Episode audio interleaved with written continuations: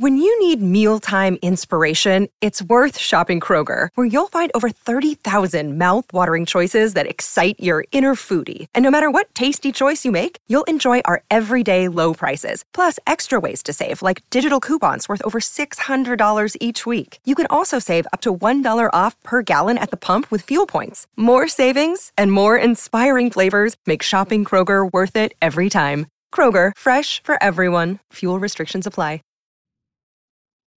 Now, a word from our sponsor, BetterHelp. Tiffany here from Swish, and I want to talk about being a problem solver. In my classroom, I'm always telling my firsties to be problem solvers. In first grade, that's one thing, but in adult life, it's a whole other. It can be really difficult to train your brain to go into a problem solving mode. Maybe you don't even know where to start. It's a challenge that we all face in life.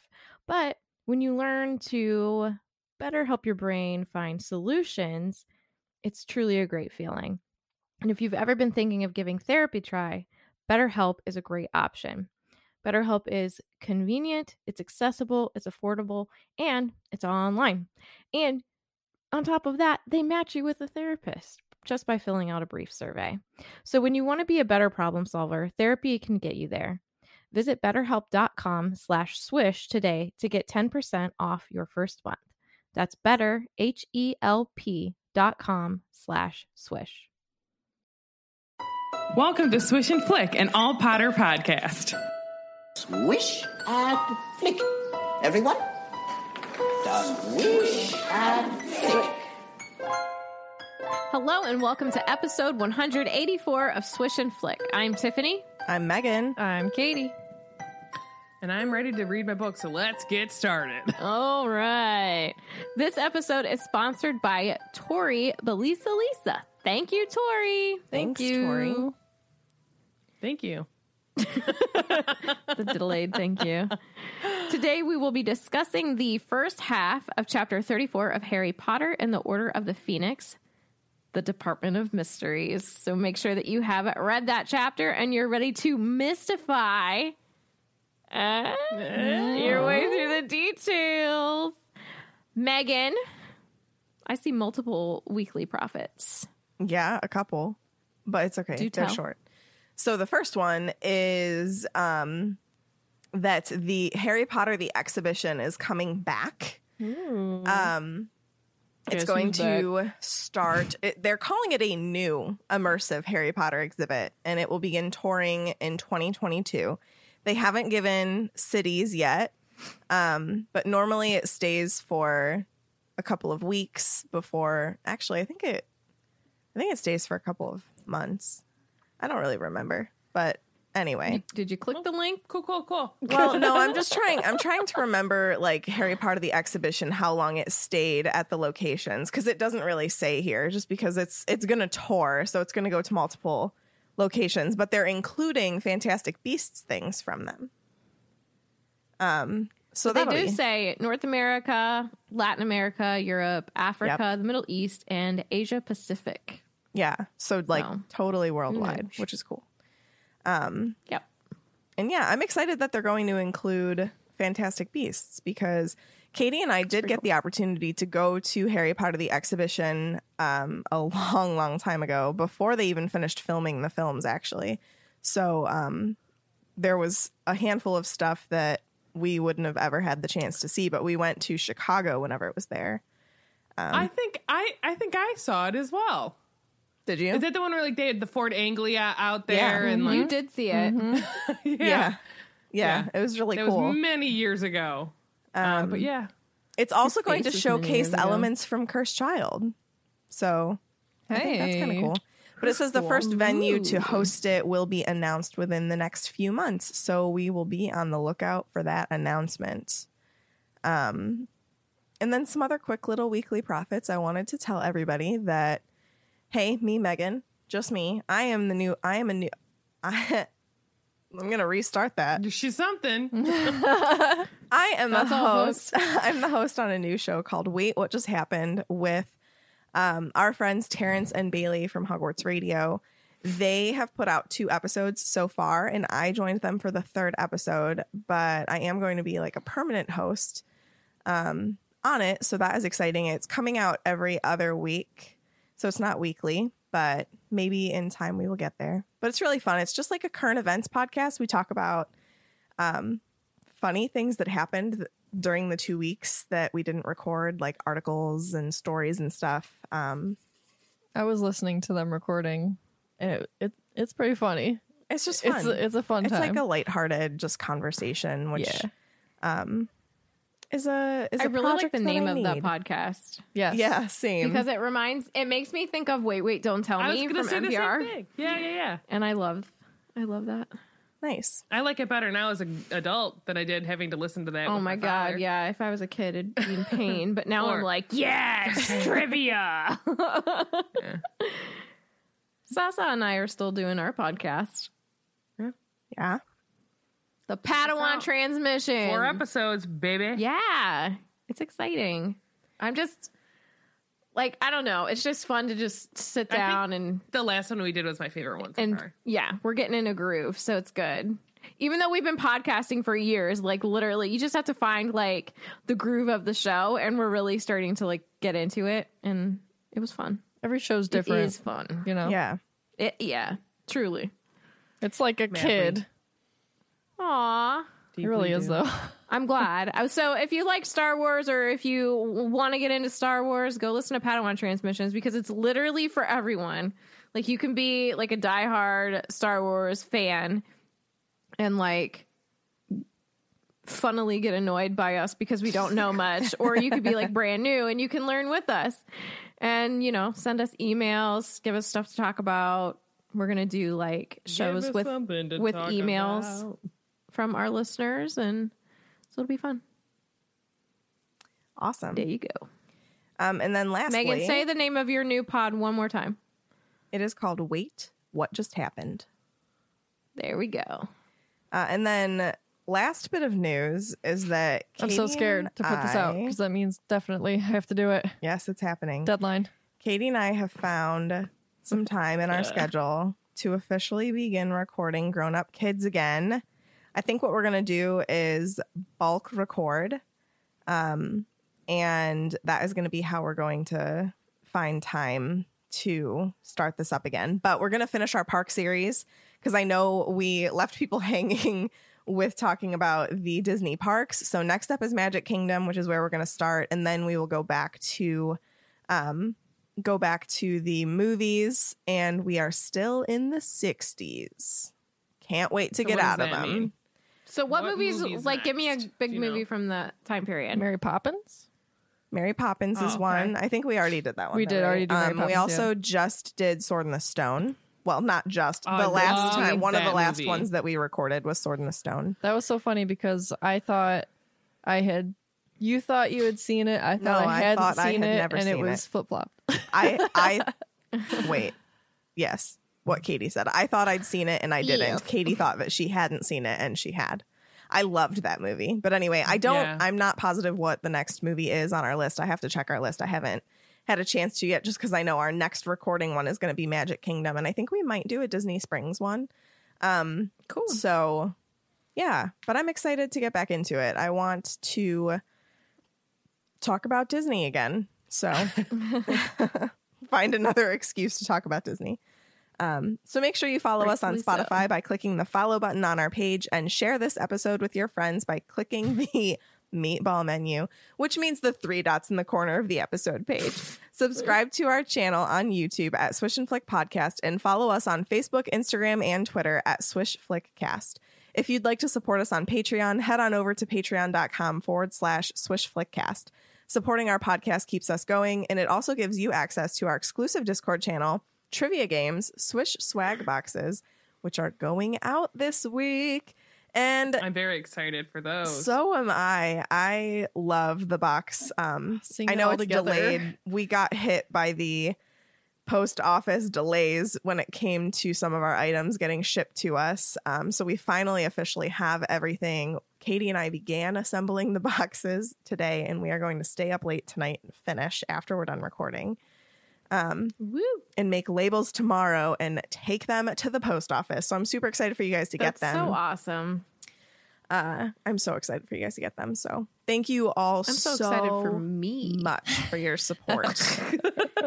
we love you patrons. Thank we you. love, thank we you. do love our Y'all. patrons. This box, I'm so excited It's for. the It's my best one favorite. yet. I I will think, we, I think it's say like we get better each time. Yeah. Yes. it is my I'm most stoked for our next one though. same. Like we already have ideas already for our next it one. planned.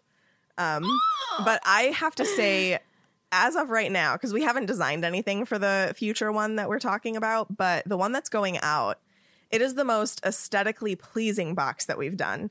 Just like seeing it all in the box together, it just, I love it. Just like all goes together so well. It's so cute. I love it so much. Um, so yeah, I'm super excited for you guys to get it. And when you get them, Post make sure it. that you, yeah, take a picture of it, post it. Your, you know, Tag us. anything you anything you do with the items, just tag us. Also, just in general, if you're listening to one of our episodes, tag us. Like, Yeah. take a picture, put it on your We'll stuff, put it in tag our us in it, story. we'll share it. Yeah. We'll share it, whether it's on Twitter or Instagram yeah, totally. or totally. Facebook. Put it in the group. We love it. Yes. If you can, maybe try to do a spoiler thing for the box. I'll True. tell people when we'll start when we start posting. No, I'll no, no, no, no. If people post about it, Oh, got it. Yeah. or Phoenix Plus patients, just be mindful of your other buddies out there. Some pics might be popping up soon. Some pics might be popping Yeah. up. Are we ready? Yes. oh, I'm born I have a special. I have a special one for you. Do it. Re, re, re, recap, cap, cap, re, re, re, re, recap, cap, cap, cap, cap, re, re, cap, cap, cap, cap, cap. We've been playing so much oh. Super Mario 3D World Bowser's oh Fury my lately. We had to do Mario Do you work for Nintendo? I like how you have to say the full name. Well, it's a, no, it's a, specific, game. Sarah. I mean, I get that. It's a remake of Mario 3D World, but it has Bowser's Is Fury this the with brand new one that came out? Yeah. it. It is. Yeah. I just would assumed you're playing the brand new game. well, don't assume because you know what it does. It Hey, you know what? it I don't makes well, mind. here's people the thing though. Super Mario 3D World came out a few years ago, but now this new version has added Bowser's Fury. So you have to t- you have to say that. Whatever. You have to say it. I've literally been breathing Mario. Mario. So Mario. Mario. Hey Nintendo, can we get sponsored? Because we talk about I was y'all going to make lot. a comment about a Mario in my life, but I won't say it. I'm not gonna keep you Mario. there for that. All right, let's do this very special recap. Thank you. Um, all right. Has nothing to do with Mario. Harry and Hermione led Umbridge into the forest. That's not what this says. Without a real solid plan, and they run into the centaurs. And Umbridge seals her own doom by being Umbridge and insulting them, and is taken away by the centaurs. Harry and Hermione narrowly escape thanks to Grawp coming in to save the day, even though he's really just looking for Hagar and Ron, Neville, Ginny, and Luna catch up with them in the forest. Um, and they come up with a plan to get to London on the backs of Thestrals, which is really weird for quite a few of them because they cannot see them. Yep. Um, so let me tell you a funny story about my life today. I'm sure. Um, I was doing my notes and realized that I brought books that had nothing to do with Harry Potter to do my notes. Yeah. So I had to do it off my phone. Fun facts about Sasa's yeah, life. We've fun facts are never that that. fun with me. once or so twice. here's the shimmery. The group they're getting on Thestrals because you know, which is odd for the ones who can't see them, which is Ron, Ginny, and um, no Luna can see Hermione. them, and Hermione. I forgot that Neville could see them. Hermione. So they fly into London. They make it into the Ministry of Magic without much fanfare, which doesn't sit well with Harry because it is odd. Like, why is there literally like no guards kind of thing? Um, they make it down to the Department of Mysteries and they see some mysterious things like zombie food, aka brains. Ugh. Slimy cauliflower. Um, no. That's what it says in It- the that's book. what it says. That's what it describes it in the book. A slimy cauliflower. Oh, nay, nay, author. I don't appreciate. okay. Are you guys okay? No. I know it doesn't okay. happen Well- this episode, but is everybody okay? I have to say, What do you mean? reading this chapter, I so I read the the whole end. chapter. Um, even though we're only talking about half of it, but like there's so much foreshadowing. It's just It's so pretty, freaking sad. It's pretty um gut wrenching. I said to Timmy, I'm like, "Is this it? Is, is this?" Yeah, is she this the texted me and I was like, no. It's I know we had the same Like I couldn't. conversation. Well, Katie 'cause, did like, this. I She's couldn't like, bring "Wait, no, it's myself to like the veil." scroll. This I wonder who's gonna get that I have part. to read. Like I have. It's It my might be you. It might be you. Oh you or Kate. no, Sarah. It's, It's you or Kate. gonna- It's you or Kate or me. I don't think it'll be Megan. It just de- depends who on does what? where it talks lands. about Sirius. Yeah. Well, like at the end of the chapter on the veil in the veil, that's when he's like, is that when he falls through? Is it the very very end? I think so. spoilers. Oh, so. It's you. Because I looked at it and I was like, oh, Oh, buddy. it's going to be the one that's I'm too tough to cry, and then a sobbing. yeah. No, you're gonna cry. Well, let's let's start. Now this. I have to like look to see if it really is at the very, very end of the chapter. This is like a downhill slide of it, just banananess that we're jumping I into. like my heart is clenched. Your heart's clenched. Yeah, it's like literally the very end. It's of the very last. la- that's you, Yeah, yeah, babe. yeah. Like That's my, I mean, it can be no But one's then section that but mine. means- But but, I have that to means talk you're about gonna have Harry to- and, yeah. and Remus. Yeah. yeah. So I have, I have to talk about Harry Oh. running after Well, Bellatrix. good. so the that's Petrus's fun for me. been saved.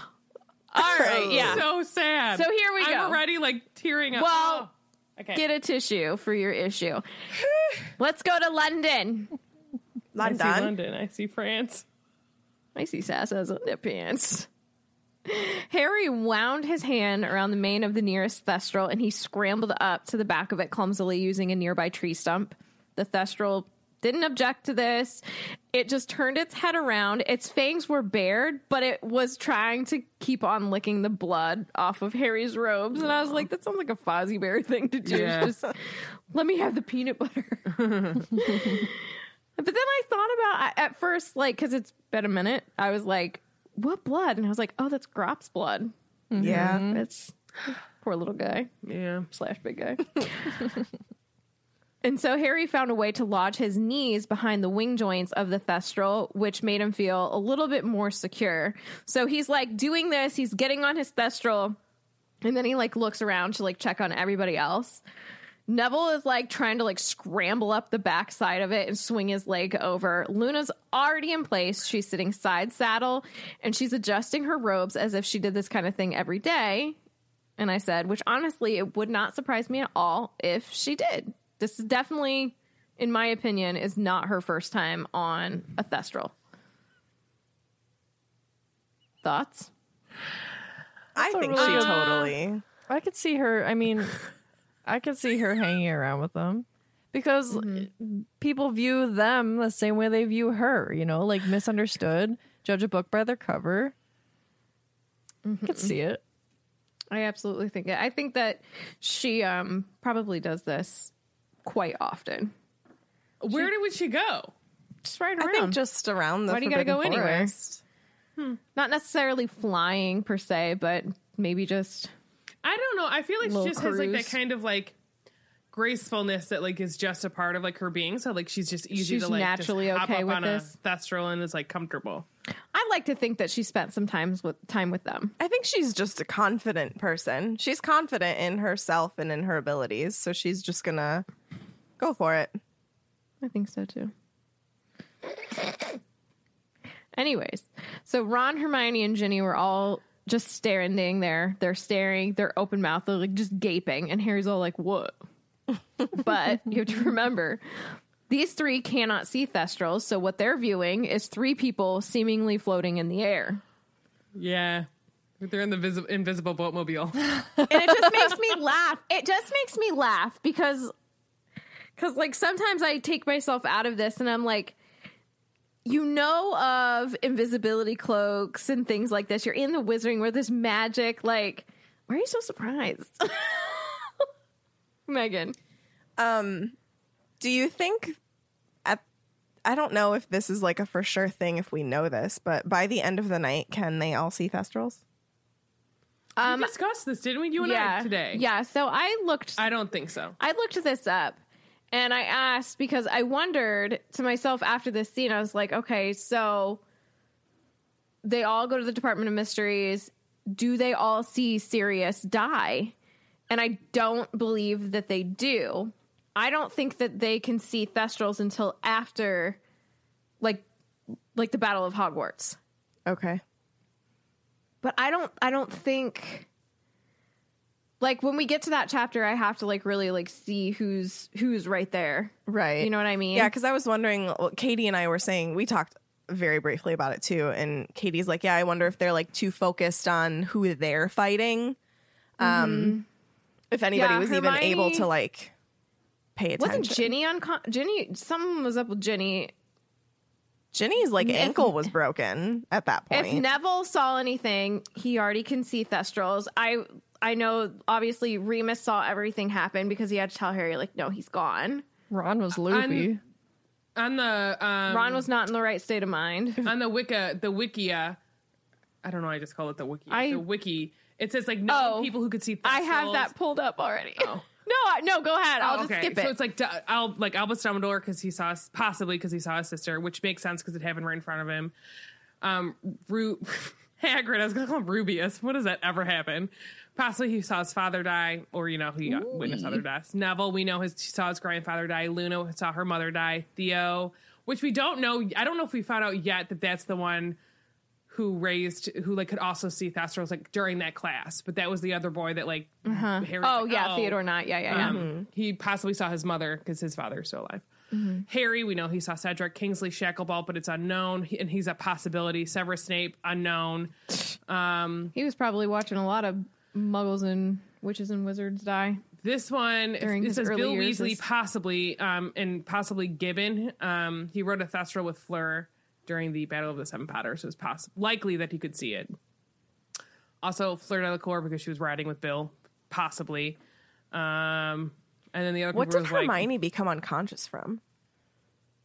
She got hit with a Dol- curse by Dolohov, I think. Oh, okay. You know, he's just the worst. and then Yeah, he genuinely is. Uh, pretty bad. I mean, but Bellatrix is pretty trash too because she's going after her entire family. That's I mean, they're her. all they're all They're all trash. terrible. They're all trash. Let's Um, not compare apples to apples. It also goes on to say Draco Malfoy possibly because he did see Charity Burbage, um, like, oh yeah, she was killed right in murdered right in front of him. uh, and then obviously like after the Battle of Hogwarts because there was multiple casualties. So according to this, probably not. I don't think so either. I don't it. think they saw, and I think the people who did see uh, were people who already could see. yeah, Yeah. I Okay, good talk, good talk, good talk. All right, here we go. Quote, How are we supposed to get on? said Ron faintly, when we can't see the things. Oh, it's easy, said Luna, sliding obligingly, sorry, that word looked real funny for a second, from her thestral and marching over to him, Hermione and Ginny. Come here. She pulled them over to the other thestral, standing around one by one, managed to help them on the backs of their mounts. All three, I'm saying three a lot, Catherine. Uh, uh, uh, hold on. My oh my gosh. there you go. I covered it. All right, thank you. You made up for it. All three looked extremely nervous as she wound their hands into the horses' manes and told them to grip tightly before getting back on her own steed. I'm a noble steed. I was gonna say that. It Noble Steed. Ron is feeling less than confident on his thestral, saying that it's, quote, mad. And then he makes a comment without thinking. And I don't think that there's any intentional harm behind this comment. And he says, mad, if I could just see it. And then Harry goes, You'd better hope it stays invisible. And he says it darkly. Yeah, I said that to Tiffany. I was like, But I don't, I mean, I don't think he meant it. Like either it one was just Yeah. an off the cuff yeah, yeah. comment. It, there was no Um, malice in it, you know? Here's my question that kind of doesn't have much to do with this, but like, can Okay. they when they're in the sky? Like, mm-hmm. are they visible or are they eh, like? Does I it think- just look like? I if think I've it's never just seen people death, flying. I, I don't think the So you people are invisible. It's just whatever. No, they're not. But they So are it's just- going It's just people really- flying around, gripping on. They are going really Here fast though, and Muggles don't see nothing. They are going Do they? fast because Harry They talks very about how he can feel that it's faster than his firebolt. He says, Firebolt. "Yeah, I think I flying in the sky. quote that here in a second. Firebolt. You big Firebolt. weirdo. Where's my Thestral right now? Okay, so I'm every, flying that in a Quidditch match. everyone said be that they were ready. Maybe Scrudgemere United. could Maybe get he would a have a team of them. Thestral eat a fireball or something, so it looks like he's riding a fireball. He's actually riding a Thestral. You're so weird. People won't know if they've never seen death. What if a Quidditch team used Thestrals. That'd be awesome. It's Scrudgemere United. Yes, official. I'm Scrudgemere. First Scrudgemere. team. We're all Scrudgemere. That's Swish and Flick's favorite team. Scrudgemere United. Oh, I've, won, I've heard they've won the Quidditch World Cup 10 years in a row. in a row. So everyone says that they're ready, and Harry told his thestral in a very Harry Potter way. Ministry of Magic, Visitors Entrance, London. And he said it rather uncertainly. And then after that, he goes, Er, if you know where to go. Another er moment. I love him. So for a moment, the thestral does nothing, doesn't move. And then, like, all of a sudden, it makes like a big sweeping motion that almost knocks him off. It extends its wings and it takes off and it rockets upward. And Harry has to hold on for dear life. And so, Ancestral life. Sure. And so as they're like rocketing upward and and leaving the Hogwarts grounds, Harry notes that the sun is setting and it's blood red. And I was like, hmm. What is that saying? that's an interesting thing. It says like a sailor saying. I'll go into it. Can So you talk about it? Yeah, I do. Okay. So I pulled some stuff from the internet highway. And it was like red sky at night, sailor's delight. And so red sky, sun setting. The next day, like it's easy waters for sailors and stuff. Well, But I got into a little bit more of it because we do like to make connections between Harry Potter and the Bible. We do it all the time. People do it all the time. so, a blood red sun. This is this is not to do with the Bible. This this is the first thing, however, that came up. It says a blood red sun could also mean that you will have a difficult time ahead of you.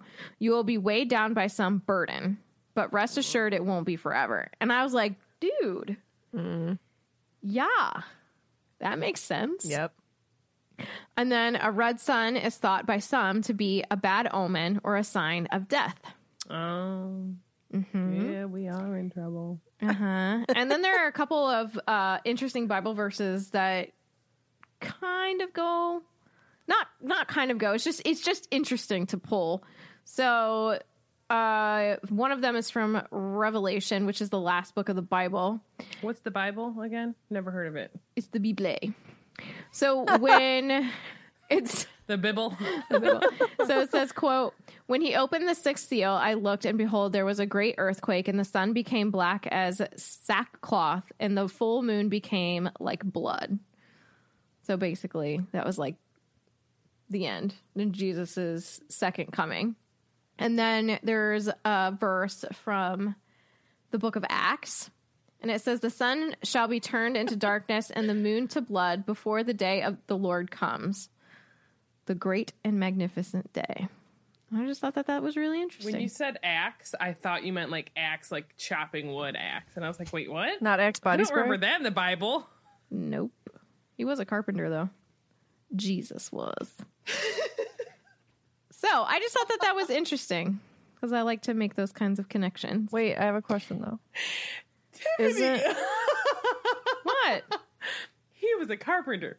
Jesus was. He was. I didn't know if people knew what I was talking about. Not everybody knows. you made me lose my sneeze, I man. thought Joseph was. They both were. Joseph Oh. taught He him? learned from his father. Yeah.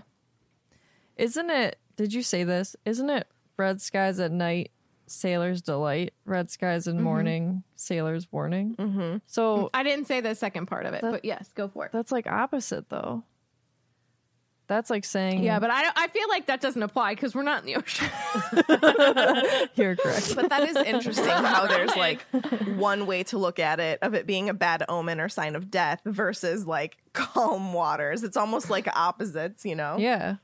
But who Yeah. knows? Well, even even if you go into these Bible verses, like it's the end of the world, but Jesus is coming back, so it's all I cool. mean, so like- it's like both. The next day, it's almost like it's all happened, and the next day, it's like, not to say it's calm, but it's like that eerie, like, Nothing's happening. yes, like time it's stands everything- still. Yes. Yeah, nothing So maybe matters. Mm-hmm. that's what it means. We're like, you, it's just, It's it's just it's just, it's just. It's just. So Harry does not think that he has ever moved this fast in his life. So I want to know How fast are Thestrals? I thought you were gonna say when was the time that you moved the fast? I thought you were going to say that You're so weird. too, Sarah. You're so. Katie and I are like when there were free snacks. I'm grabbing them donuts.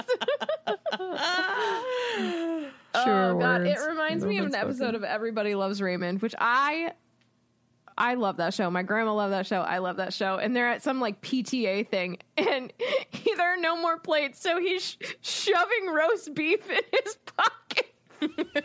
Oh my god. And he's like, you know, I try to get as much beef at these events as possible. like, that's me. That's literally me. All right. So I want to know how fast is fast, right?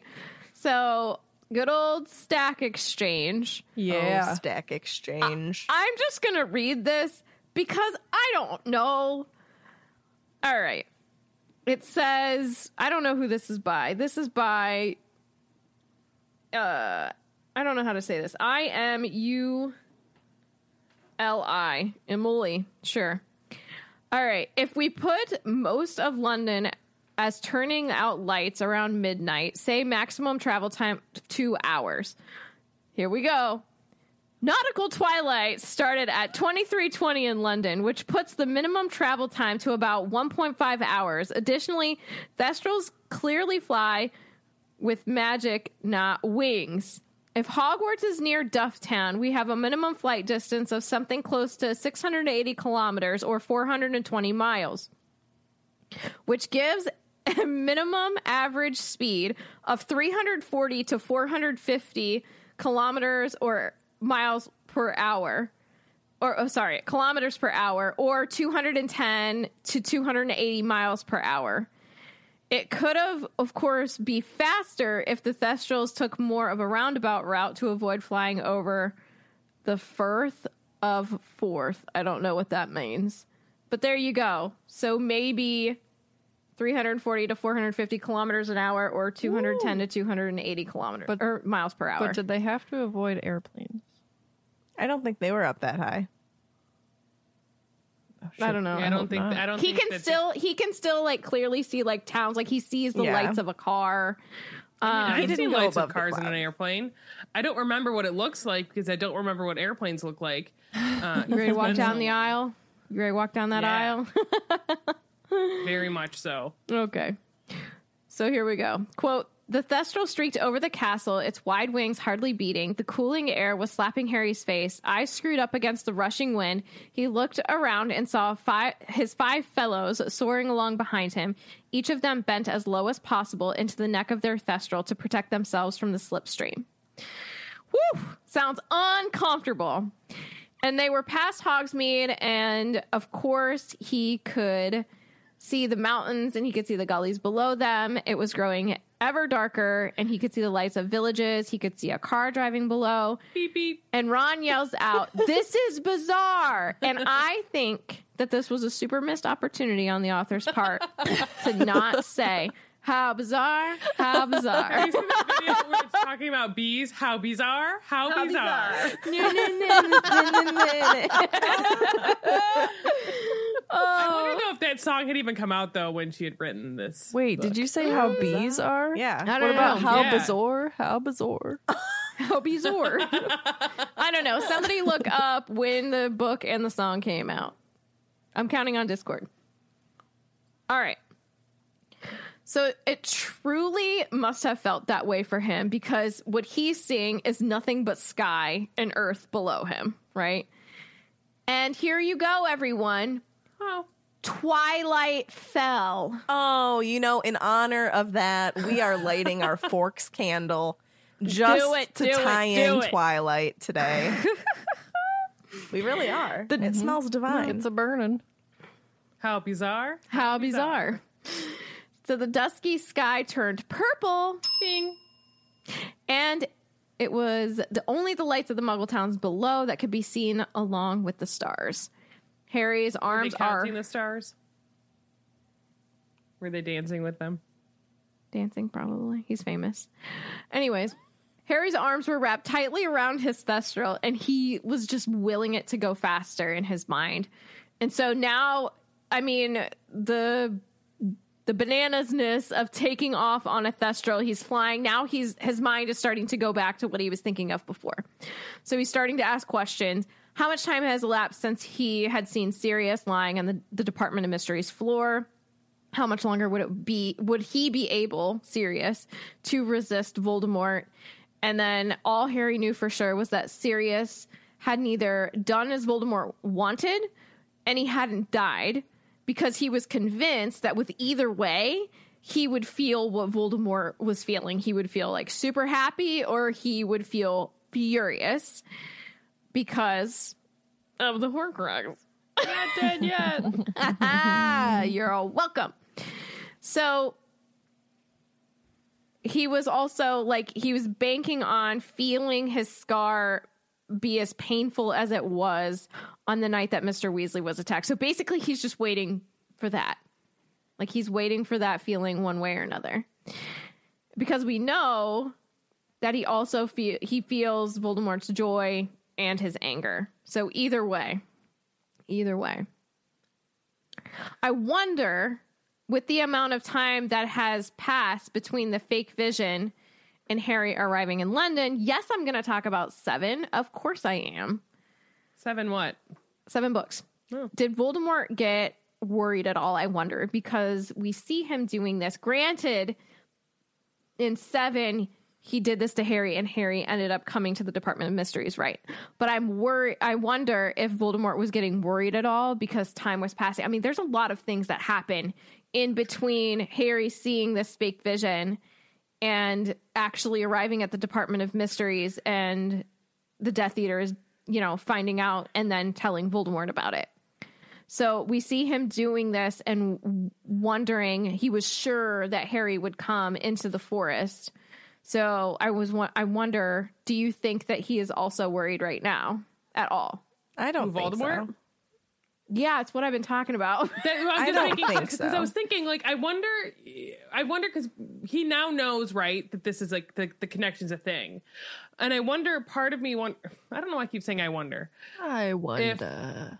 if Harry's also because he's now right now this whole day is so emotionally like charged, like freaking out, and like it is Voldemort feeling that, and he's like, yeah, like Right, so is he right. like my keeping plan's ta- working. keeping tabs on Harry via the Horcrux? like I wonder if he's just you know how like feeling what he's feeling on when the other. Voldemort's feeling Yep. a very specific, like just a lot of an emotion, Harry Mm-hmm. feels it. So I wonder if it's Harry's basically doing the same thing back.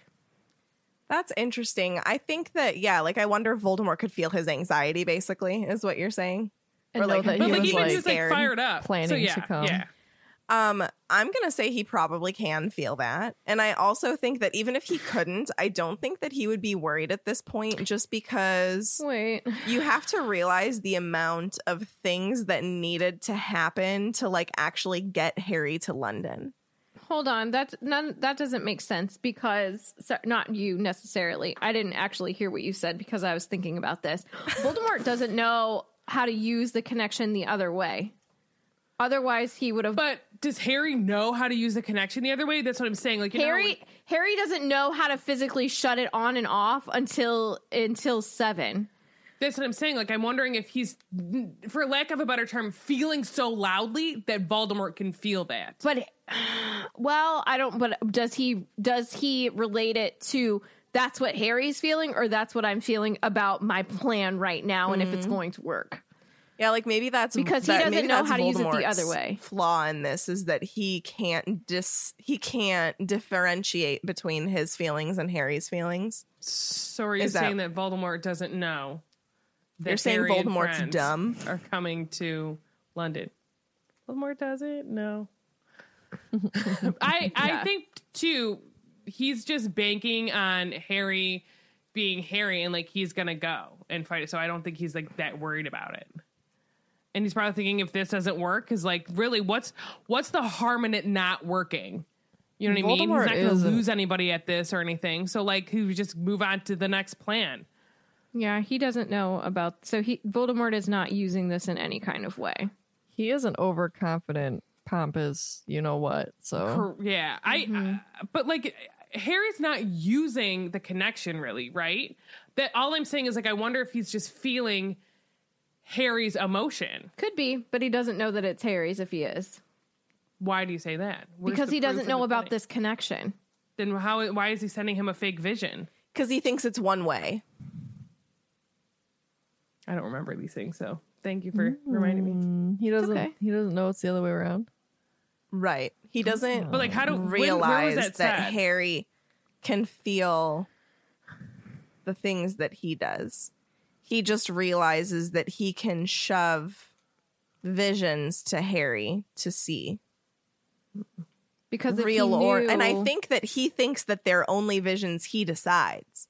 He thinks, "Oh, well, I can send this and he'll see it." But he knows about the snake and Mr. Weasley and how that wasn't intentional. I just I don't honestly just don't hmm. remember like when when we hear all of this information out, and that's why I'm a bad podcaster because I it's it's I think it's in the no, it's fine because it's in a book that you haven't read in a really long time. When you're Dum- just gonna a book you haven't read yet, and I was like, well, hey, King- is it even canon? yeah, it is. The best book. It's um, I believe it's in the King's Cross chapter when Dumbledore's finally explaining things in truth and entirety. So, like, I know that he knows about the connection to a point, but I just wonder to what extent does he know? That's what I At can't remember. At this moment, At this moment, what does like what does he know? Yeah. I don't know. But all the thoughts. I don't know. think. Regardless of that, back to your original question of do you think he's worried? I don't think so because I think he realizes No. the extent of the things that needs to happen to get Harry to the ministry to even do this. So, I wonder how he thought Harry would get there. Like I know that we know that Harry will make it happen no matter what. But does Voldemort know him that well? And like, it, was he just like Um, hoping I think he's banking up? on what others know about Harry. And well, what he knows about Harry, definitely he's seen in book one, where this 12 year old does basically whatever it takes to stop him from returning. So he knows there's that like that heroic piece in there. And then whatever he sees of him in the graveyard, you know, two uh two and three don't really have anything directly with Voldemort because he's hiding out in the forest in Albania. And wow. what? I just feel like it just felt like saying that. I know I'm really impressive. what was I saying? what am I talking about? No, truthfully, I'm not joking. What was To was be I honest talking with you, about? I don't remember. I don't know where Um, you were oh, going. I think we're talking about. talking- I think you're talking about how like he's just assuming like Harry's. Oh, gonna do what he whatever sees of Harry. So, like, he sees like these heroic behaviors in the graveyard in four, especially with like bringing Cedric's body back. Like that was a that was a huge heroic Bring my move body on back. on Harry. Bring my back to my father. You are the worst. oh my! It's Edward Cullen. He lives forever. It's fine. You better like he just goes say a spockly. prayer. It's Lent Spockly. sauce. That's what happens when we have swish and sit, my friend. Oh well. But yeah, so he knows that Harry has these types of behaviors. So why and he knows from Wormtail. Wormtail heard that conversation probably You- when they're walking out of the Whomping Willow. You want to come live with me? Are you serious? Uh, yeah. But I also think part of it is that like he's saying like in and I think in Voldemort's mind, honestly, is like if this plan doesn't work, like let's just move on to the next plan. Yeah. But he's like maybe like 80% of him is like, it's gonna happen where like he's gonna go there. I know he needs to touch the prophecy to be able to get it, and I need that information. Um and if it doesn't work out, like they're just whatever the next plan is. I have a question. Why couldn't Voldemort take the prophecy? Because it was about I him was as well. I thought of that. Thinking He because they say that he it would be too dangerous for him at this point in time to just straight up walk into the Ministry of Magic and try to take this off the shelf.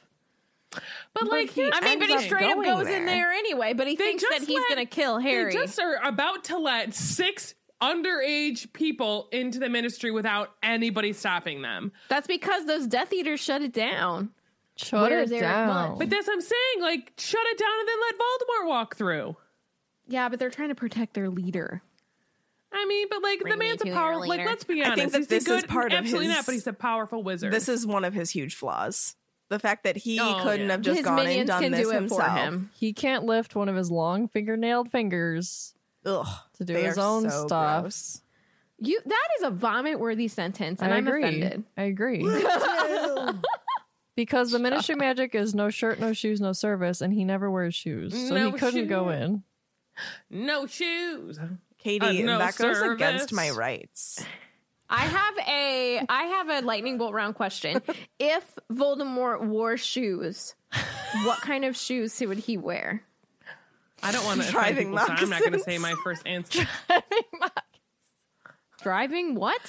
Ah, it's from New This is Girl. a new girl. I think yes, What? Crocs. Oh, Schmidt. Yeah, am I driving moccasins anywhere? What are those In my running shoes flippy that are like floppies. finger? The toe running shoes, Yeah. like the toes. They're like toe socks. Yeah. Oh, I love toe socks. Though. He'd wear some Tevas. Oh my God, Tom's. oh my god.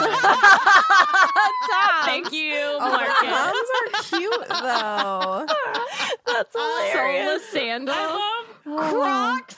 I was gonna say Crocs, but I didn't want to say Crocs. Socks and Um, sandals. I Crocs are love, great, Wait, to I be love when. Tom's came out and like was a big thing, and then Skechers came out with, With Bob's. Bob's. I am not exaggerating when I say like I was in the shoe store like and a when I saw that, I stopped and started laughing. Were they like, trolling them? That feels like a troll no, now. it was just like they they saw this product. It was called Tom's. Where like every time they buy a pair of shoes, like I think they give a pair of shoes away. Yes. So Skechers wanted to hop on that, so they created like I think similar shoes, but they call them Bobs, and just funny. Oh my god. Crocs. I had a pair of like ballet type like shoe Crocs and I taught in them and they were very comfortable. Every time I wore my Crocs, I fell on my face, and that is not an exaggeration. Every I had a pair of um, Oh my god, but if you wore jellies. flip flops. Yes. Oh no, but I love jellies, man. That brings Jelly- me back. No, they make your feet smell. You're crazy. I just hate when you'd step on a rock, man. Um, Flippy floppers. I think he Hanging would with wear the like steel toe jellies. boots. boots. Boots. Tom. I All like right. Tom. Riddle. Should we move on from this? No, I mean- Voldemort. There was something You else wanna wanted talk to more say and about I don't remember Voldemort's what it was. So, Voldemort. Uh, all Go right. ahead, Megan. So, Potter. all right. the So, on they flew. on they flew through the air on their thestrals. And Harry begins thinking about if they were too late, but he is convinced that he would have felt it. Harry's stomach gives a jolt because they were descending now. Um, so he heard one of the girls shriek and looked back but couldn't see anybody falling. So he just assumed that they must have gotten shocked because they have begun descending. Um, so he could see tops. Oh, wait, I have a question. What? Who do you think was the one that screamed? My guess is Hermione. Hermione. yeah, Yeah, Hermione. Yeah. Because Or at least maybe Ginny likes flying. Well, he said it was a, a woman, so like, Oh. Well, right? Oh, I guess it could have been anyone. No, he said he heard one of the girls shriek. he did say My guess would be girls, but I mean, Ron could sound like a girl. Who knows? That's true. I think it was Hermione though, because Ginny is used to flying. Luna wouldn't have cared. Well, and So- Gi- or Hermione, I don't think liked flying at all. nope, Anyway, so she does not. Yeah, she doesn't. I don't like. I think flying. of that scene in yeah, Prisoner of Azkaban, which is a movieism, but Yeah, I like it that's a sad one. Um, so he could see the tops of buildings, then headlights on cars, windows started getting larger, and then they were on pavement. He, but sorry, not yet. Right before they landed on the pavement, he braced for impact, thinking that it was going to be a hard landing, but they landed lightly. And Ron did not like that at all, and which I don't know why, because like that would be I don't know. It's probably just because he can't see it. So he struggled to his feet after he toppled off of his thestral and then says, Never again, never, ever again. That was the worst. Hermione and Ginny land and slide off more gracefully, but look very happy to be on land, and Luna dismounted smoothly. Um, it doesn't say what Neville did, but I don't know. Harry led them He's to still the flying. he's still flying. Trotting along the sidewalk. Harry leads them to the telephone booth, uh, and they all got in. the which, felly tone. The felly tone, which, as we remember earlier, the reason he knows about this is because of his trial earlier in the book. Foreshadowing. Yes. So then they all cram into the telephone booth, which I can't imagine how, How that must have worked. heck- Like literally all. Is it It's five of them? Six. Um, is it six? yeah, three boys, three girls. Oh yeah, okay. Um so Harry then tells whoever's nearest the receiver to dial 62442, which is magic. It spells out magic What? and you can do this at Universal. I know we've said this before, but I'm just saying if you go to London Brand new information. at Universal, you can dial 62442 and you can hear the ministry lady. Um so the cool female voice comes from the box. Read it right. Read it right. Welcome to the Ministry of Magic. Please state your name and business. Harry Potter. Um, Rescue mission. so Well, they don't say rescue mission. The badge says rescue mission. It They does. say we got to find someone. We got to save we have to someone's life. save somebody. Barty Um, Potter. So, real talk, and I guess actually I didn't realize this, but Tiffany said it before. How is there not something that gives warning if someone enters like this? Can anyone just come to the visitors box and say, "Hey, I'm here for make up something and get in"? But you said the I feel like I feel like the Death Eaters just like as a wishful thinking tactic shut everything down. But I also wonder though, like, if there really was an emergency, like, you should be able to go in there and be like, "Hey, this is my name. Like, I need to talk to someone about whatever." right. And then They go might in have there. people. There's probably Death Eaters watching right Well, for outside sure. of there. But I think that that's not an uncommon thing for you to just be able to walk in the ministry like that. True. Um, I don't know. It just seemed kind of fishy. So Harry quickly names everybody off and then says, We're here to save someone unless your ministry can do it first. And then badges appear with their names and rescue mission underneath, which I thought was kind of cute. It made me laugh out loud. Yeah. I read it. It was like, Did they keep rescue those? mission. They should. I would have kept him as a souvenir for myself. The day that souvenir I for tried to death? save my Let me remember this happy Godfather. memory. what a snake. And I didn't do it right. What a snake thing to do. Puff Puff Jazz says that's like his name tag for life. That's so true. Rescue mission. So the box moved, the telephone box, and shuddered, and the pavement rose up past the glass windows of the box, and the scavenging thestrals were sliding out of sight. They were like eating trash. So it makes me think of the unicorns in Onward, Oh yeah.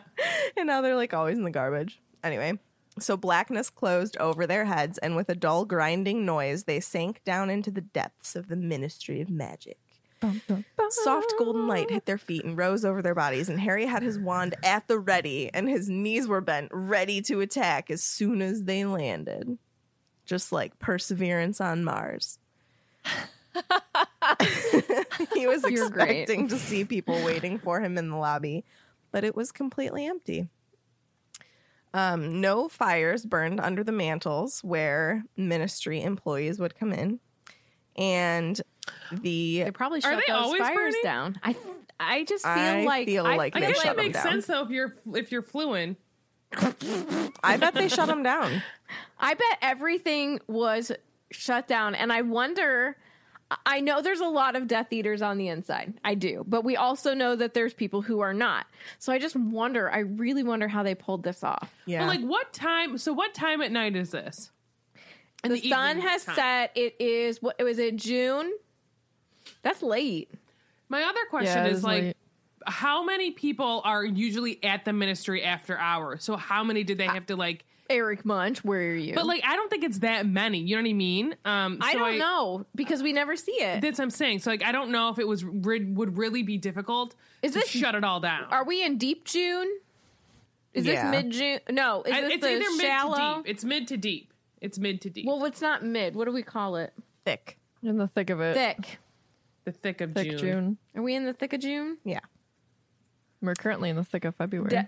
De- oh, Jenny Fire says definitely deep in the day. yes. Um, Agreed. So yes, I'm assuming because there are no fires burning under the mantles that they have shut the Floo network off for coming and going from the ministry. Um, Buddy. And He's then only 36 years old. Sorry to would interrupt you when he died. young. That's so sad. serious. But according to yeah, Yeah. according to what used to be Pottermore, this is from the Wikia. It's saying on Pottermore his death date was June 18th. Okay. So, So that's, thick. so that's the thick. The thick of June. That is today, but June. It is. How weird. Oh, look It's at February that. 18th. So So as they land, 36 years old. That's like five years older than I am. yeah. Good math. I know, but like that's not old. That's No, so it's not. Very, sad. very incredibly. I also will say this year, 2021, is the 40th anniversary of his parents' death.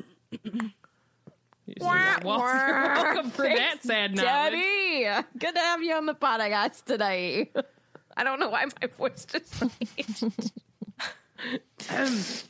Uh, all right, Continue, Megan. Megan, you're allowed to talk again. Thank don't you. worry. Uh, so as the telephone booth rover landed on Mars, the lady said, "The Ministry of Magic wishes you a pleasant evening." And the door Well. of the telephone box burst open, and Harry toppled out. And the only sound in the atrium was the steady rush of water from the golden fountain. Where's my bell? I don't know. Move. Where jets where jets from the wands of the witch and wizard, the point of the centaur's arrow, the tip of the goblin's hat, and the house elf's ears continued to gush into the surrounding pool. My section is lovingly titled by Tiffany as Where is Eric Munch? You're welcome. Is he having brunch? Probably. That's why you ain't in there. It's pretty Some late Captain though. Crunch. Listen, when You you are Eric Munch, you you can brunch whenever the time is right. Mimosas, Bloody Marys. Is he having brunch or is it more of a dunch? Because it's definitely later in the day. Eric Munch has dunch in the evening. Jeez. I hate everything about this. Oh my god. it just feels wrong. So Harry leads them forward, past that fountain, towards the desk where the security man, Eric Munch, had once weighed Harry's wand, but right now it's deserted. Munch, where are you at? Munch Finish out. your dunch, get back there, do your job. Harry's sure there should be a security guard there. And because of the absence of one, it feels very ominous to him. So it feels like this sense more and more of foreboding. And as you guys were talking about, like it had never occurred to me until this reread that this is all on purpose. Yeah, it Voldemort made sure, or the Death Eaters made sure. Like Yeah. there was nothing to be an obstacle to Harry Potter getting to where Voldemort wanted him to be. Ruckus somewhere else. Yeah. Um. So they all get into the lift, and Harry presses nine. It actually says he stabs nine, and like I just like that wording because you can like you can feel his anxiety. Yeah. Um, I have a question. Yeah. Do you know why six was afraid of seven? Because seven, eight, nine. yeah. I hope he didn't eat the ninth floor because then he ate Sirius. Silence. No, because Sirius wasn't there. Truth. So Harry doesn't realize how loud these lifts are until now. Last time he was in these lifts, it was bustling in the middle of the day. Actually, like bright and early in the morning when everyone's getting there. And like now, there's no one there, and he's sure that it could alert every single security person in the building.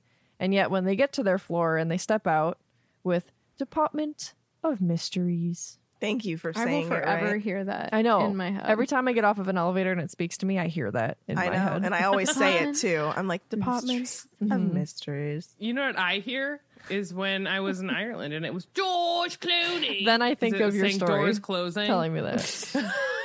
gosh. And we were the annoying people saying George Clooney in the elevators. Oh my gosh, you're such a creep. George Clooney. So get off the lift and there's no one in the corridor. so Harry finally, finally, after months and months of dreaming about this, he turns to the black door. He's here at last, real life. Um, so even with like all this crazy stuff going on, there's still like a little bit of like that expectant like Harry adventure feel. Do you know what I mean? Like he's still like excited to like see what this means, even though he's in a really bad situation. Yeah. Mm-hmm. Um So It's been leading up to this. yeah. And he leads them forward but stops six feet from the door. Great social distancing, Harry. Uh, yes. Success. That's what I was ding laughing that. about like a couple seconds ago because I read ahead of Katie's notes. and I was like, Social distancing. Uh, Love it. We're dating ourselves. Everybody's We gonna really know when are. this was recorded. Forever. Buddy. I mean, let me tell you, I probably will social distance for the rest of my life. All right. I've been I'm wanting to not social kidding. distance anyway. Now it's just the thing that needs to happen. So he tries, of course, as Harry to tell the others, like, well, maybe a couple people should stay back as a lookout. And Ginny's like, look, we don't know what's really behind this door. You could be miles away when something happens. How the heck are we supposed to tell you that someone's coming? And Ron's or Neville's like, no, we're coming with you. And Ron said, let's get on with it. Cause he's, you know, five years deep into this. He's used to this kind of stuff happening. He just wants to get it over with. Yeah. And Harry doesn't want to take them all, but it looks like he has no choice. So he walks forward and the door just swings right open, just like in his dreams. So we finally get to know what's beyond this door, right? I know we saw a little bit in his dreams, but like now it's like vivid in color. So from the book, they were standing in a large circular room. Everything in here was black, including the floor and the ceiling. Identical, unmarked, handleless door handleless black doors were set at intervals all around the black walls interspersed with branches of candles whose flames burned blue. Their cool, shimmering light reflected in the shining marble floor, so it looked as though there was dark water underfoot. And I'm getting like weird Mario vibes because that's all I'm thinking of lately. But I was wondering why are the flames blue? Like, does that mean anything? So I looked up just There's like, those- Aren't those kind of like Hermione's bluebell flames? yeah, maybe it's like an everlasting flame. Yeah. Um, but I looked up just like the meaning of the color blue. Um, so one site, I think it was just the Wikipedia said it's the color of the ocean sky. It symbolizes serenity, stability, inspiration, or wisdom. Um, can also mean sadness. So I liked about that is like wisdom. This is Department of Mysteries. Like, just kind of felt like it fit that. Yes, Sarah. I wonder if it's like if it it could be like a calming look for someone because that's a very uh you're walking into a very like a mysterious place that like it's gonna kind of throw you off. So maybe it's like mm, not I don't want to say try to trick you, but kind of because they don't really want people down there. So like kind of throw you off and make you off balance. Yeah. Especially like once what happens when you close the door, you know what I mean, and everything starts spinning. Spinning. Yeah. Yeah. They definitely don't want people there who don't know how to get through these doors. Yeah. I like Yeah. that.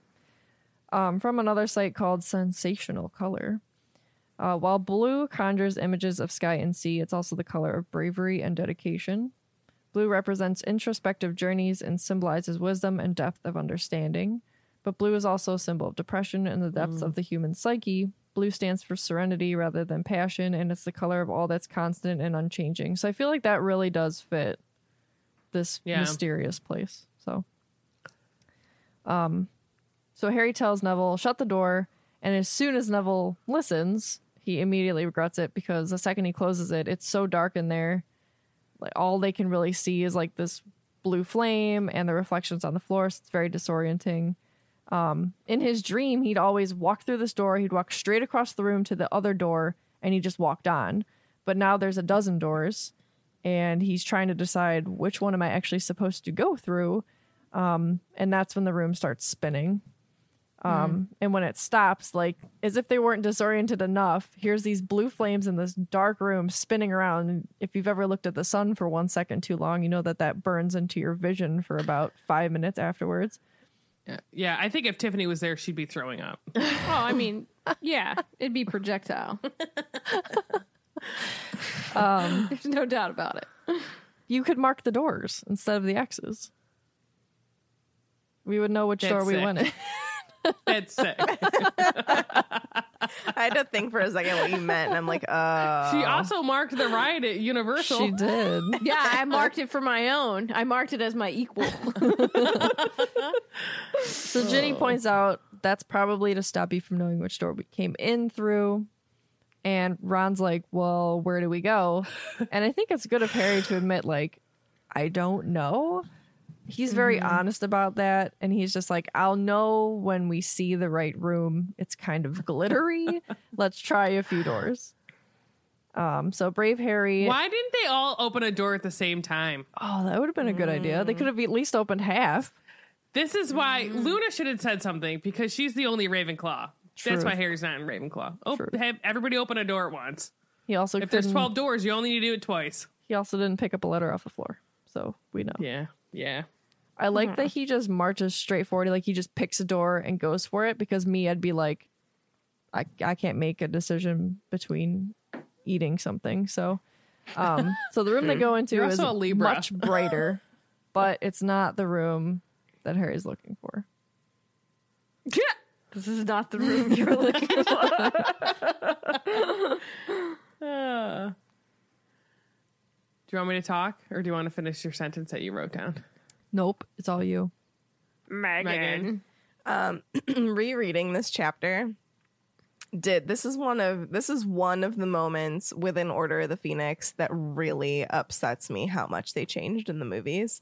And I really try to separate the two, but like this could have been really cool to see and they Yes. literally cut all of this out and just I haven't the seen heck this movie in such a long time because there's so much that's cut out of it that I don't, to be honest with you, I don't remember. They literally majority of this open a door and go into the Hall of Prophecies.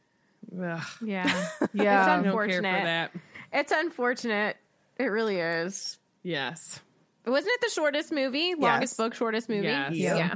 I will, s- yes, Katie. I was just gonna say when I was reading this, I was really trying to extra pay attention because I haven't read five in literally years, maybe like never for like more than after a second reread. So I'm like trying to super pay attention and like understand everything that's happening aside from my younger brain that read it a long, long time ago. And it's it's crazy. It's still as crazy as I thought it was. Just like trying to grasp all these really weird things that are going on. This is one of the most interesting chapters that the author has written, in my opinion. I wonder if they were going to go, if, if she was going to go into more depth and then just never did. I wonder. This I want. Yeah, I wonder what's what's behind because the author doesn't do anything just do things. Like she's not going to be like, "Here's a room of brains," and then not have a reason or a use or something. Mm-hmm. Right. You know. So I wonder if this was ever. I mean, that would be a good thing to look up on the podcast. Well, I mean, we're going to talk about um, the Department of Mystery, so maybe I don't know. We'll see. yeah. I don't- I oh, we're gonna do a it. Felix file on all of that, aren't Yeah. we? Yeah, I'd like to. So- yeah. Yeah, I think that'd be a really good idea if we're to take the Felix files next, is to just like dissect and maybe Well, because there's Theorize. obviously there, we know that there's a bunch of it out. rooms in the Department of Mystery, so I'm going to talk about them a little bit. But Mm-hmm. um, so in that first room that they're looking at, they notice that there's like an enormous glass tank that's kind of like in the middle of the room that has deep green water in it. Um, and it's noted that like the size of that tank could easily fit all of them in there with room to swim around. Um, and there were a number of pearly white objects that were drifting around. And so they kind of are wondering out loud, like, oh, is it fish? And Luna calls them Aquavirius magnet magnets. It's not maggots, is what she calls them, not magnets. Um, her she says her father says that they, the ministry, is breeding them. Um, and then Hermione's like, uh, no, those are brains. And so, like, sure enough, they like walked up and they're brains. So I looked up because I wanted to know what Aquavirius maggots are.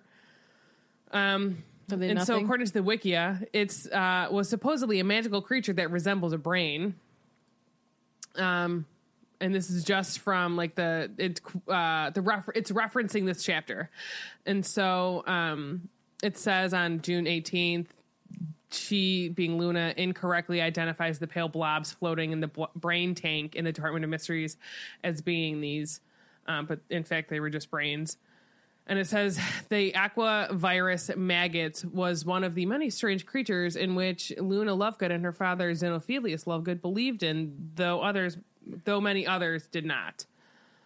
So surprise. who knows? Because they're saying like these, the skin color is pale, supposedly look like brains. Are okay. This might all be lies, you know, because it's it might all be made up. Um, and then there's like an article on the Wizarding World that's like the most mysterious things in the Department of Mysteries. Um, so like they go into like who works there, the purpose of the prophecies, um, like stuff to make. It says how do you make a time turner?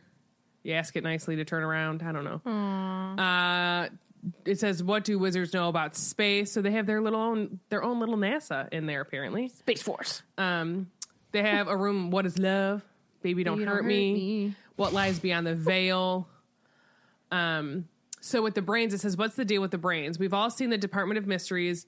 Um, our snap snapshots. I almost call it Snapchats. Strange, um, enigmatic glimpses of a bigger picture. The most striking of which was a tank full of aggressive brains swimming in green solution, trailed by deadly tendrils. It's implied that the brains are used to study the thought, but how and why? And what about the brains themselves? Are they a new entity or did they used to belong to someone? And That's if so, who? terrifying. And just why are they so angry anyways? It's not Ron's fault that they're big stupid brains. So my thinking is I wonder if like because realists in, in history in the past a lot of times when they were trying to study mm-hmm. um like anatomy and everything like they would just mm-hmm. steal corpses so like think about if mm-hmm. someone like in how like people can choose to be a ghost like i wonder if someone like died and like their brain was stolen Donated for to this science. But like not essentially. donated, like stolen. So like I wonder if they're stolen. angry because they were stolen. That just also might be me reaching, being like, people are like, they're dead, they don't care anymore. But Mm-hmm. I don't know. There's lots of hands. I always equated it to like what Tiffany said of they were probably donated, like how people donate their bodies to science. Dude. So let me tell Speaking you of this. So real-time pe- some life, people though, do donate their bodies. the but a bodies lot of- exhibit that went around. I went so to see that. Whew. but some some there are some controversies where like bodies were stolen. Yes, that's Yeah. true. Yeah. And and not just in history, but like in our own timeline. For science. Um Katie. Kara in the chat says that it's a think tank. And I like that. you would like that. Great dad joke. Um, so they don't know obviously that this is called the brain room. So it was a room in the Department of Mysteries on the ninth floor of the Depart or Ministry of Magic. Um, the concept of thought and all related subjects were studied in this chamber. Um, and there was a door leading off of this room to the death chamber, um, which possibly symbolizes the relationship between consciousness and death. Whoa. Um, but like, I don't want to go if we're going to talk about it. Um, I, I'm not going to go too much into depth because we'll talk about it on the Felix Files. But like behind the scenes, so it says the brain room as well as the love chamber, the space chamber, and the time room were omitted from the film version. However, according to Matthew Lewis, who plays Longbottom, if you didn't know, it was in fact filmed but edited out of the theatrical release. Um, and then it goes on to say if thoughts Interesting. I wonder why. Maybe it didn't Time. look good. Because David? Yates Could and be. his dang scissors snip snips everything out of Yeah. the dang movie. he's, he's uh, Except he's for so David. Yates and his scissors. I'm serious. So another behind the scenes says if thoughts were indeed studied here, one may assume that legitimacy was applied in the studies. Ooh, I like that. So there's those thoughts. Thoughts. Uh, so, anyways, Harry and Hermione like go up to it and are looking closely at the tank, and sure enough, their brains in the tank. Um, but like they basically are thinking like, well, what could they be doing like in this room? Like, mm, why are you here? Relaxing and swimming around. So Harry knows that this isn't the right room, so they need to move on and try to find like try to try another door. But then Ron points out that there are more doors in the room that they're in. Um, and obviously this doesn't make Harry very happy because he's thinking like, well, how are we ever going to find Remus? Or not Remus? They're not looking for him. Remus. They're looking I for am. Sirius, but like, how? Why'd you call him Remus? That's weird. Remus? Wolfstar. Um, but he's thinking like, just how big is this place? Like, are they ever going to be able to find him? And it's he's just quoting from the book. It says, "In my dream, I went through that dark room into the second one." He said, "I think we should go back and try from there." So they leave that room to try to f- another room, um, and like I think Luna's like the one that leaves the last, or whoever leaves the room last. Hermione quickly throws a spell at the door as they just exit, um, which is really good thinking on her part because once they come out of it, the door was closed, it all started swirling again. But she had used, and I'm going to say this incorrectly, flagrate. Is that right? I think so. Flag right. Sounds right to me. Um, and a fiery axe appeared on the door, like right before it started spinning, and you could see it as the room spun. And then when it stopped, it was still there. so smart. But Quick thinking on her. Why do you know that spell though, Hermione? So She knows all of the spells. Maybe True. it's like a, I don't know, books spell. It's an incantation of a charm that allows one to write or draw in midair with fiery lines. Maybe she takes notes that way. Uh, um, that's how she writes the names of. I won't even. I don't even know. What? Anyways, the shape lingers for some time because you have to. Do you have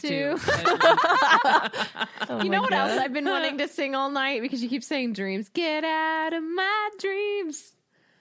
so according to this, this is how you pronounce it. It's flagrata. Flagrata. Oh, that's excessive.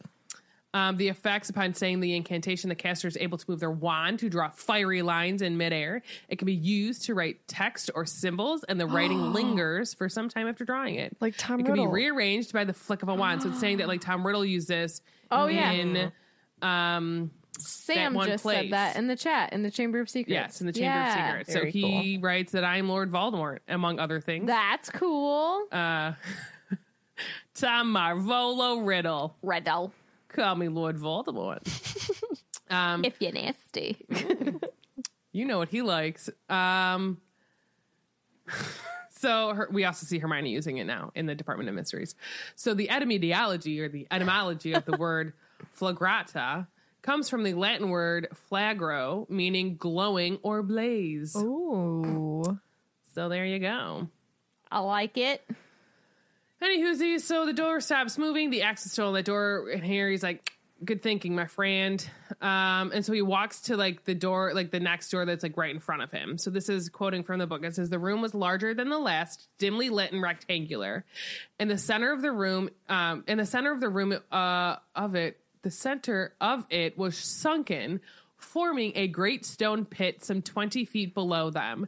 They were standing on the topmost tier of what seemed to be stone benches running all around the room and descending in steep steps like an amphitheater, or the courtroom in which Harry had been tried by the Wizengamot. Instead of a chained chair, however, there was a raised stone dais in the center of the lowered floor, and upon this dais stood a stone archway that looked so ancient, cracked, and crumbling that Harry was amazed that the thing was still standing. Unsupported by any surrounding wall, the archway was hung with a tattered black curtain or veil, which, despite the complete stillness of the, I'm assuming that's supposed to say cold surrounding air, um, I just lost my place, was fluttering very slightly as though it had just been touched.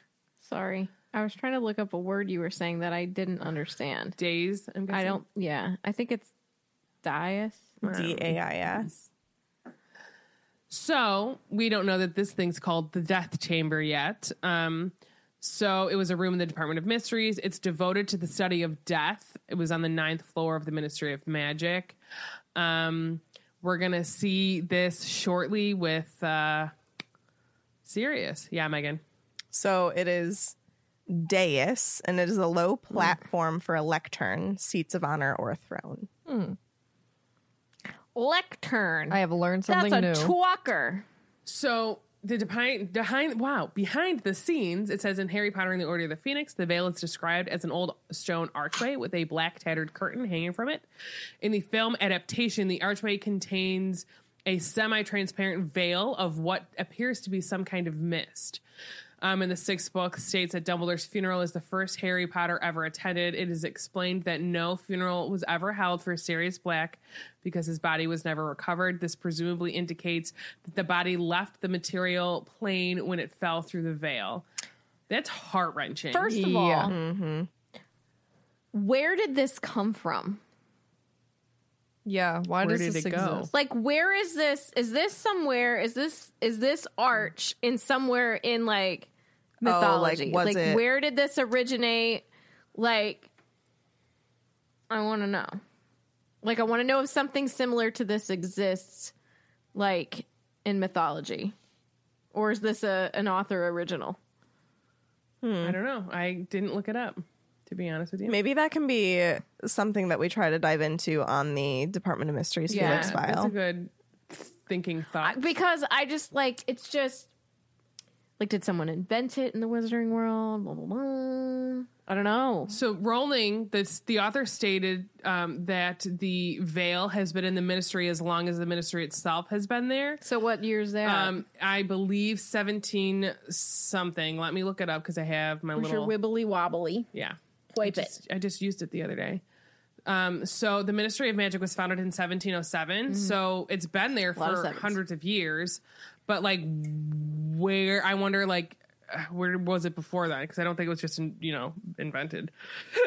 Um, yeah, it's just And it says this this could mean that the ministry was either built around the archway, originally constructed to study it, or that it was somehow relocated or constructed during the formation of the ministry. Um, and it says in the film Bellatrix Lestrange, I don't, I didn't, it just says Bellatrix. I don't know why I need to say the oh whole She hit Sirius with the killing curse. Avada Kedavra! That's not her saying it. Um, but which would have killed him before he passed Correct. passes through the veil. Yes. In the book, um, the curse that hit Sirius is not identified, although presumably it was a simple stunning spell. What if you go through the veil and you're like at Harry's platform nine and three quarters? Uh, What if you're at like King's Cross? Or whatever But your isn't King's, King's Cross, Cross, like- Right. um, what yeah. if that's just the entrance into the afterlife?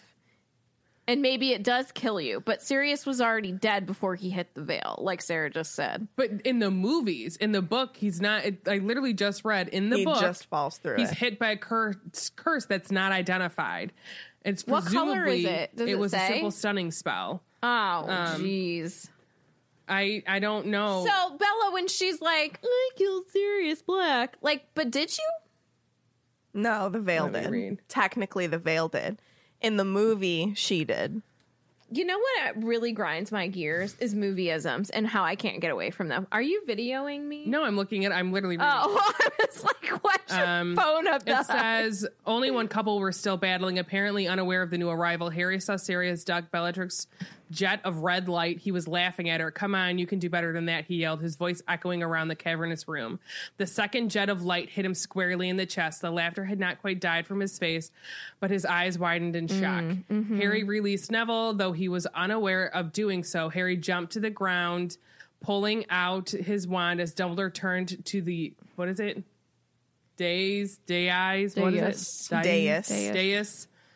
Deus. Um, two. It seemed to take Sirius an age to fall. His body curved in a graceful arc as he sank backwards through the ragged veil hanging from the arch. And it says Harry saw the look of mingled fear and surprise on his godfather's wasted, once handsome face as he fell through the ancient doorway and disappeared behind the veil, which fluttered for a moment as though in a high wind and then fell back into place. Dude, why do you got to read that right now? Yeah, what the heck? I'm sorry. I'm sorry. I didn't need my I'm heart. letting you know- It's fine. It'll be red in three weeks again. So Is it three? yeah. Um.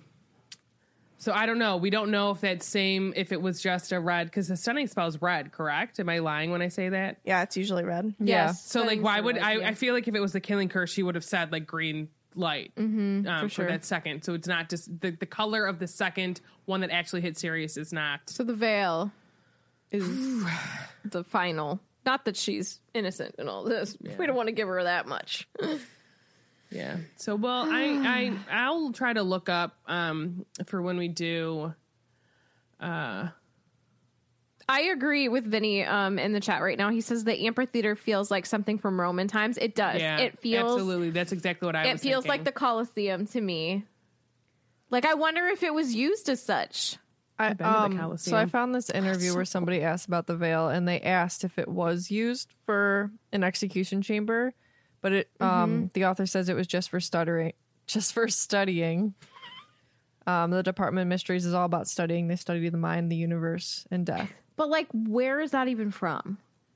I don't know. Like, where is it even from? That's what I want to know. Like, what is it doing? Yeah, I good question. Like, I get that you want to study it. But what was it? Its purpose before then? Yeah, but Yeah. why is it like where? How did it get there? Was it always there? I agree. Um, did somebody make it? Is this like something that's like, you know, how there's like certain where- where people are like, oh, this is the entrance to like he double hockey sticks and things like this. You know what I mean? Like there's spots around the world that people say are like these things, these gateways. And I just, I just wonder. it's another way to Narnia. We're- It could be. So there's a there's a Reddit thread, um, and they're like, we have an actual official answer. It says like they asked about when was the veil created. So again, she was saying um, it's been there as long as the Ministry of Magic has been there. Uh, not as long as Hogwarts, but a long time. We're talking hundreds of years. It's not particularly important to know exactly when, but centuries definitely. Is it not important because you don't know? Was You it used? Make that up. It says, was it used as an execution chamber or just studying? And she said, no, just studying. The tar- wow, Department of Mysteries is all about studying. They study the mind, the universe, death. Interesting, but that doesn't. That doesn't. Yeah, so like that same article that. I'd read before about um, on Wizarding World, it's talking about the death chamber. Yeah. And it says, last but certainly not least, is the death chamber. Death, of course, is one of our great muggle mysteries, the great unknown, yet wizards seem to know something we don't. Just look at the ghosts, at the resurrection stone, at Harry Potter's strange mm-hmm. purgatory dream in Harry Potter and the Deathly Hallows. Mm-hmm. But most of all, look at the ancient stone archway that stands in the middle of the death chamber with its veil, through which Sirius Black famously fell, never to return. It's a portal from which the whispers of the dead can be heard. Mm-hmm. What is the veil? Is that it's one of the Harry Potter series' greatest questions. Could it be a gateway between the living and the dead? The entrance to the afterlife? What happened to Black once he passed through it? Did he die or just make a one way journey? If it is a gateway, why can't people come out of the other side? Um, if we knew, of course, then there would be a little point in calling it the Department of Mysteries. but I think like it's basically out. confirmed that when he uses when Harry uses the Resurrection Stone, like they're all there. Yeah, Sirius Um, definitely died. because he's not cool. yeah. Um. So yeah, you know. I wonder. I wonder if once you go through, you go to your own King's Cross and you choose because you're, you know, they can choose whether or not they want to like be a ghost, go on, right? And the people that feel like they have unfinished business or something to do decide to stay as ghosts. It's just interesting. So there's an article um, from Catholic SF, which I think is San Francisco. Yep. Dot org, and it says it's actually talking about Harry Potter. So this is from 2017, and it's talking about in the conclusion of the novel Harry Potter and the Order of the Phoenix. He's mourning. Harry's mourning the death of Sirius, his godfather and close friend. Um, the manner of death was being blown through a mysterious stone arch, a thin veil covering the entrance, behind which could be heard faint whispering voices, seeking to comfort Harry in his loss. His fellow student Luna Lovegood assures him that Sirius is not far, reminding Harry, You heard them just behind the veil, didn't you? They were just lurking out of sight. That's all. You heard them. And then it goes on to say one of the most popular readings for funeral masses is taken from a portion of the Bible of the prophet Isaiah, known as the Apocalypse of Isaiah. So it's chapters 24 to 27. In it, the prophet declared a victory banquet on Mount um, Zion, a symbol of heavenly Jerusalem. In addition to providing juicy, rich food and pure, choice wines, the prophet declares that God will destroy death forever, describing death as the veil that veils all people, peoples, the web that is woven over all nations. So, given that death, as understood in the Old Testament, was considered the ultimate alienation from God, a direct result of sin, the triumph of the Messianic era prophesied by Isaiah can be seen as the ultimate triumph. In fact, the fact that Isaiah, a prophet from the pre Messianic, Messianic, I don't know. I know it's supposed to say Messiah, right? Messiah Messianic. Era describes death as he does is even more remarkable. As fearsome as it was, a true absence of life prior to Christ's victory over it, death is nonetheless described not as a great wall or a window or even a door. Rather, death is described as a veil, a thin boundary that separates the living and the dead. Um, it goes on. We don't need to read it all. We can but- do that later. yeah. Um, so there's that. It's the death chamber. Uh, so uh, Harry's thinking like that someone must be down there, kind of because the curtain is moving. Um, and I don't think at this point in time like he can hear like the voices because they're like, you know, twenty feet above it. Um, and so like he starts going. Well, he like goes to um calls out because he's like, "Hey, who's there?" And Hermione's like, "Dude, you probably shouldn't be like yelling."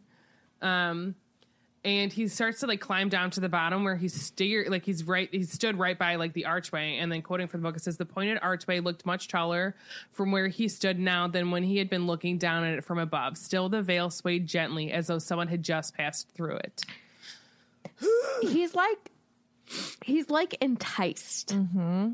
by this veil. Like that's why something feels so sinister about it. It's like inviting him in. Like come closer and listen. i wonder if it's one of those things that like not to be really really morbid but like every day we're like one step closer to death so it's something that's inevitable Yeah. like I, we're all destined to die yeah. so i wonder if it's just like calling to him being like This could be you, buddy. this is gonna be you one day like not it could be it will be you one day like you are one Uh. day you're not you're not gonna be here you're gonna be on the other side of the veil um Gosh. sorry I like what Vinny put in the chat. Hello, darkness, my old friend. oh boy. sometimes i get that thought in my head that like one day i won't be here and it I really freaks me- would rather you didn't. It really freaks me out then i you're have to start thinking about something else you're pumping up my anxiety. So let's talk about something else. yeah. What do you want to talk about? Lightning. um, we didn't get a good did we get a chapter or uh, title for this yet I Uh, think we it could talk should about be- Voldemort's shoes. Yeah, they should be Tom's. oh my god. Tom's or Bob's? tom's tom's Tom's Tom's. Tom's. Tom's Bob's. do you think he used bob's Probs. I think he was wearing. I straight up think he was wearing Crocs. Snakes, Crocs, my goodness. as Puff There's Puff just says. So many Tom's, Crocs, and questions Bob's. today. we could do tom's we could do tom's tom's bob's or crocs let's do that Love it. or and Make it a question. Iggy, I'm gonna need you to not. Okay. Tom's Tom's, Bob's, or Crocs. Bless, you, Iggy. you.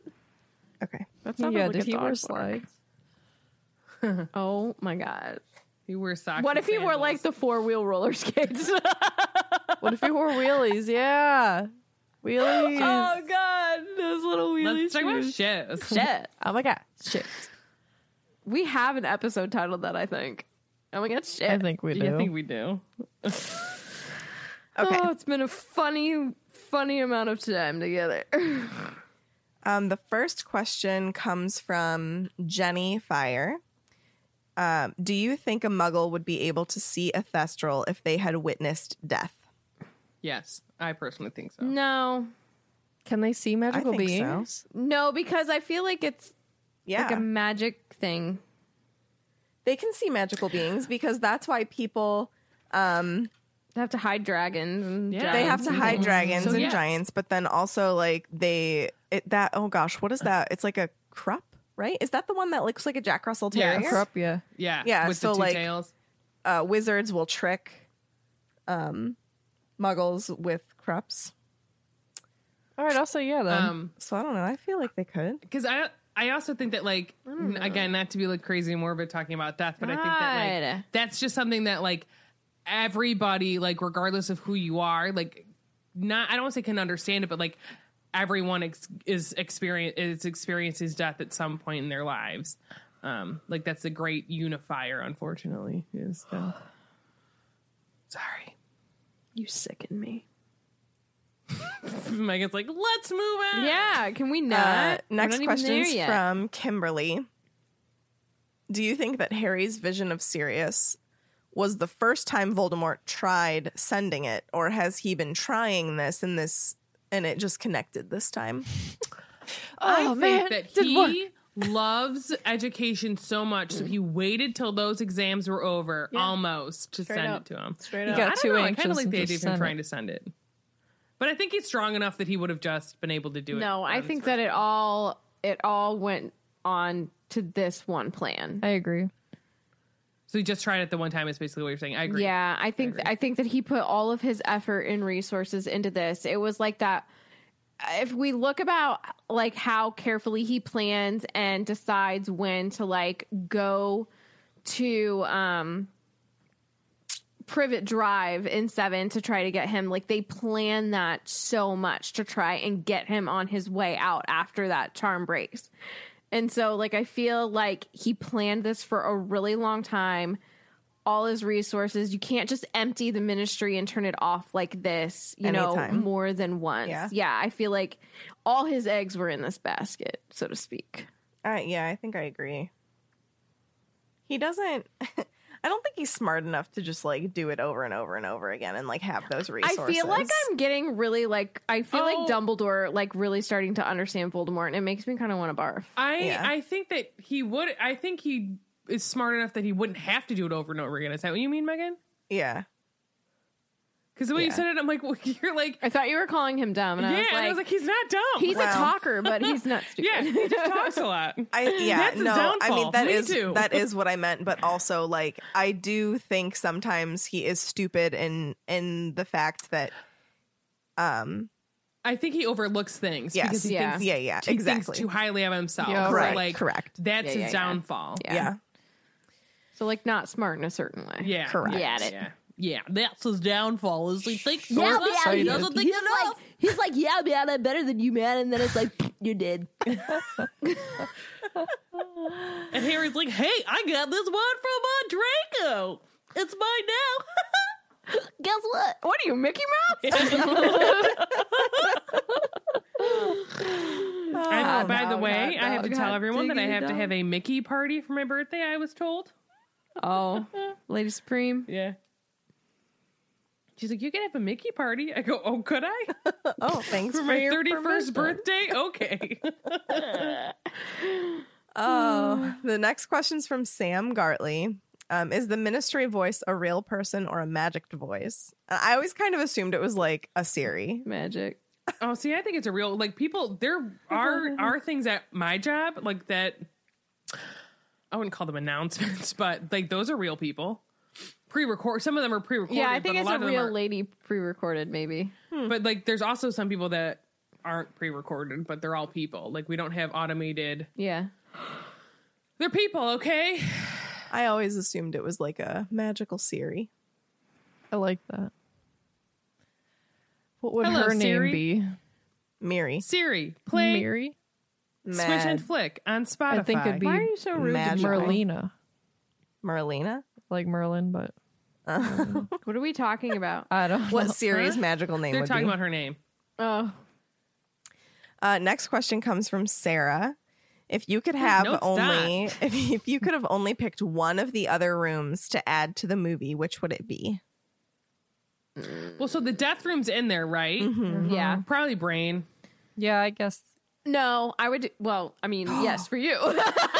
No, the I would do the time room. Yeah. I was gonna say the With time. baby. I think that It's it, about time. I think that they could have done well with the time one because they because we were introduced to the Grok time looks so good. turner. now, Yeah. here's my question: Would they have done the time warp? But I think it would have been a cool know. been a cool tie-in from Prisoner of Azkaban. Like Yeah, it would have They would have cool. had a great time. they would have. Do you think that? Do you think that they cook chicken in there Don't- with time? Don't give in to her. Salt, pepper, oh and Oh my time. god. That's where they grow it. That's where time originated from. Move on. where they grow it. more. Just grow in time. Uh. It grew from a second to a minute. Oh, Catherine. no.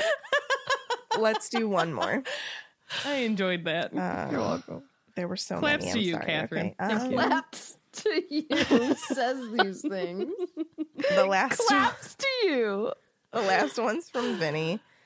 The veil reminds me of the cloak of invisibility hollow, as is also related to death. Was the cloak made from it?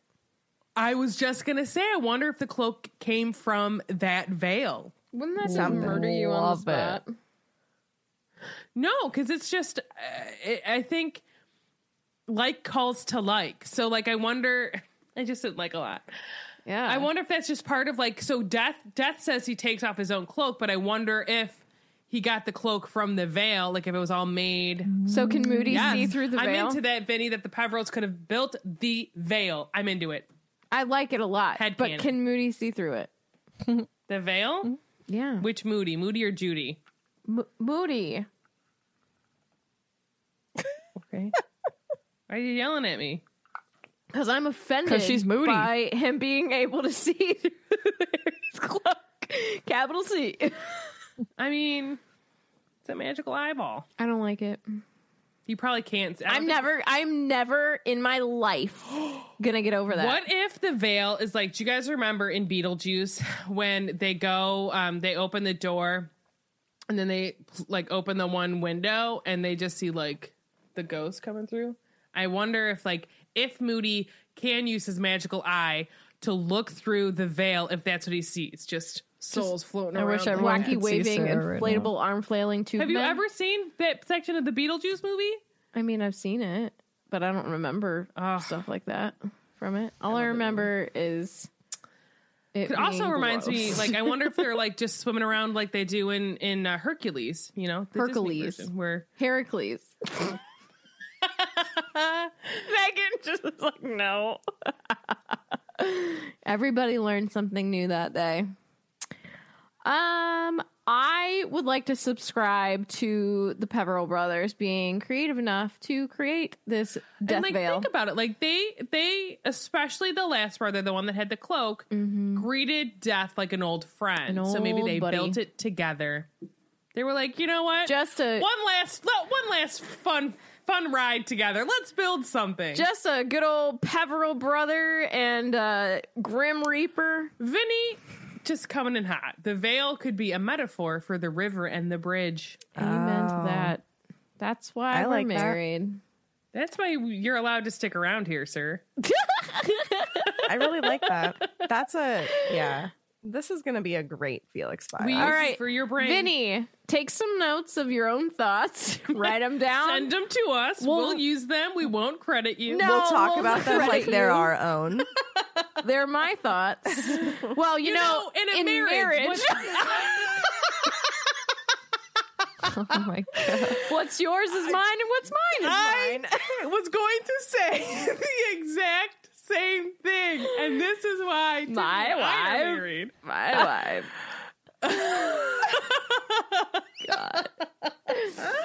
So what's mine is mine. What's yours is mine. Amen to that, sister friend. Yeah. All right, God, What are we- so funny. what are we doing? Oh, who won the house Who cup? won? Hold on, let's see. Let's see. Let's see. Let's no see. bingo. Ravenclaw won the. uh We did. Ravenclaw, won the bingo. Won the Oh, I'm house sorry. I cup. I missed that. Ravenclaw. My people. Your Yes. Ravenclaw. Sarah literally got so excited. Why don't Yeah. you caw your way on out of here? Is your kid sleeping? yeah, you should shut your mouth. Dude, Y'all- Gryffindor's dead last. Y'all get serious about this. Literally.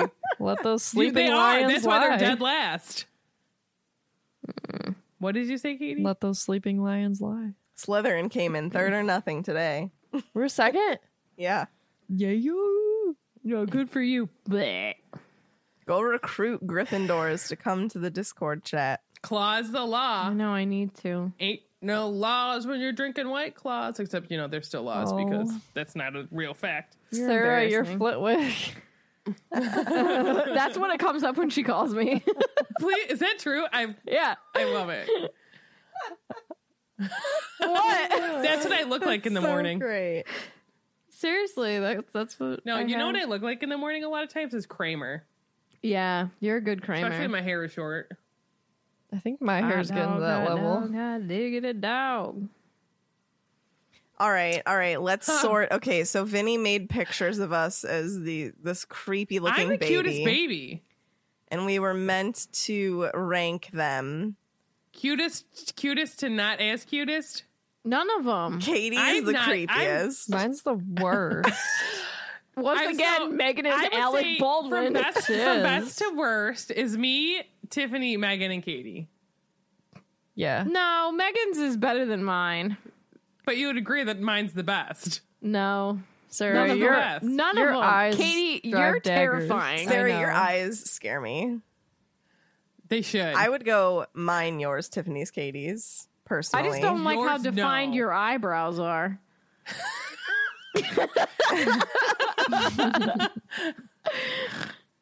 no. I also just don't like that the baby has no teeth. Well, babies usually don't have teeth. Well, Tiffany's. I feel like a baby Mia that old would have has teeth. no teeth. Mine, mine is like extra awful in the mouth region. Oh man. All right, give me that fan story, Kate. All right, Mia, I agree with you. this I'll one is on another oldie but goodie, all the way from 2018. Another Hello. time zone, another world. From Hope you're still listening. from Zoe Yeah. Fleischer. Uh, Zoe says, Well, I was eight when my auntie and my mom took me to see the first movie, and it was just a few months later when I picked up the first book. I s- screamed through it and went on to the second, and it took me just a couple days to finish. That was when my mom did a 180 and decided that the books were too dark and didn't want me to read anymore. I read lots of other things my parents gave me Terry Pratchett, T.H. White, Orson Scott Card. There was nothing wrong with any of these stories, and they hold a special place in my heart, but I had an ace up my sleeve my library card. Books I love it. three through five weren't hard to get, but by the time I got caught up, the next book was out and constantly checked out of our small town Alaskan library. Alaska! That's amazing. Hello. On top of all that, my mom was under a lot of pressure from a deeply religious community to shield me from what was considered dark and satanic. Though she would never call herself deeply religious, she was still under a ton of pressure. I don't blame her at all. I know what that pressure was like being in the STEAM community growing up. I felt the pressure and it was co- compressed. And it compressed my own creativity down, making me feel like I couldn't express myself in the ways that I desperately needed to. I smuggled Harry Potter books into our house in a tall stack of other books. I mostly had autonomy at the library, and my mom wasn't super good at checking. Maybe she just didn't care as long as she wasn't the one handing me a copy of the books others feared. I even smuggled in audiobooks to listen to on my Discman at night. On Discman. When we got out of that community and understood that our faith didn't mean living in fear of things we didn't understand, I had much more freedom. But the flame had passed for me in the wizarding world. Books were released, movies premiered, and I passed them by. Instead, I was Oy. instead I was honing my own craft in writing, in filmmaking, and storytelling. Instead, I studied how the internet worked and how people cultivated a community on the internet. Years later, I again stumbled into the amazing community within the wizarding world. It was only a few years ago that I caught up on the movies again, and now I'm finally rereading the series and finally reading the last two books. I love the world, and I'm loving going back to those feelings of smuggling books in with my stack from the library. I'm a little sad that I didn't get to experience didn't get the experiences that others had, but my experience is my own. It taught me a lot about how fear is limitation and how religious fear isn't how anyone should live their lives. Rowling's World taught me that living with boundless courage and the love of helping others can be the most freeing thing in the world. Now I'm part of a fantastic community of YouTubers who are covering the game Harry Potter Wizards Unite called the hashtag WUTubers. WUTubers. And the companionship and love and obsession in that community are everything that I've been lacking. I have friends all over the country in Singapore and Sweden, the UK, and the Philippines. It's so cool to be a part of this community using my skills in filmmaking and editing with others. I'm a Slytherin and a Pukwudgie. My wand is 11 and a half inches long, sycamore with dragon heartstring, and my Patronus is a gray squirrel. It's mm, scary how accurately all of that fits my personality. Thanks so much for the super amazing podcast. A lot of these facts and trivia are things that I missed when I was working on my book smuggling racket. I really love listening every week and seeing you guys on Instagram. Zoe Fleischer, YouTuber, mom, coffee addict. Oh my Well, goodness. thank you for your story. I That love that. is Hold a on. journey, and I love it. Yes. I love it.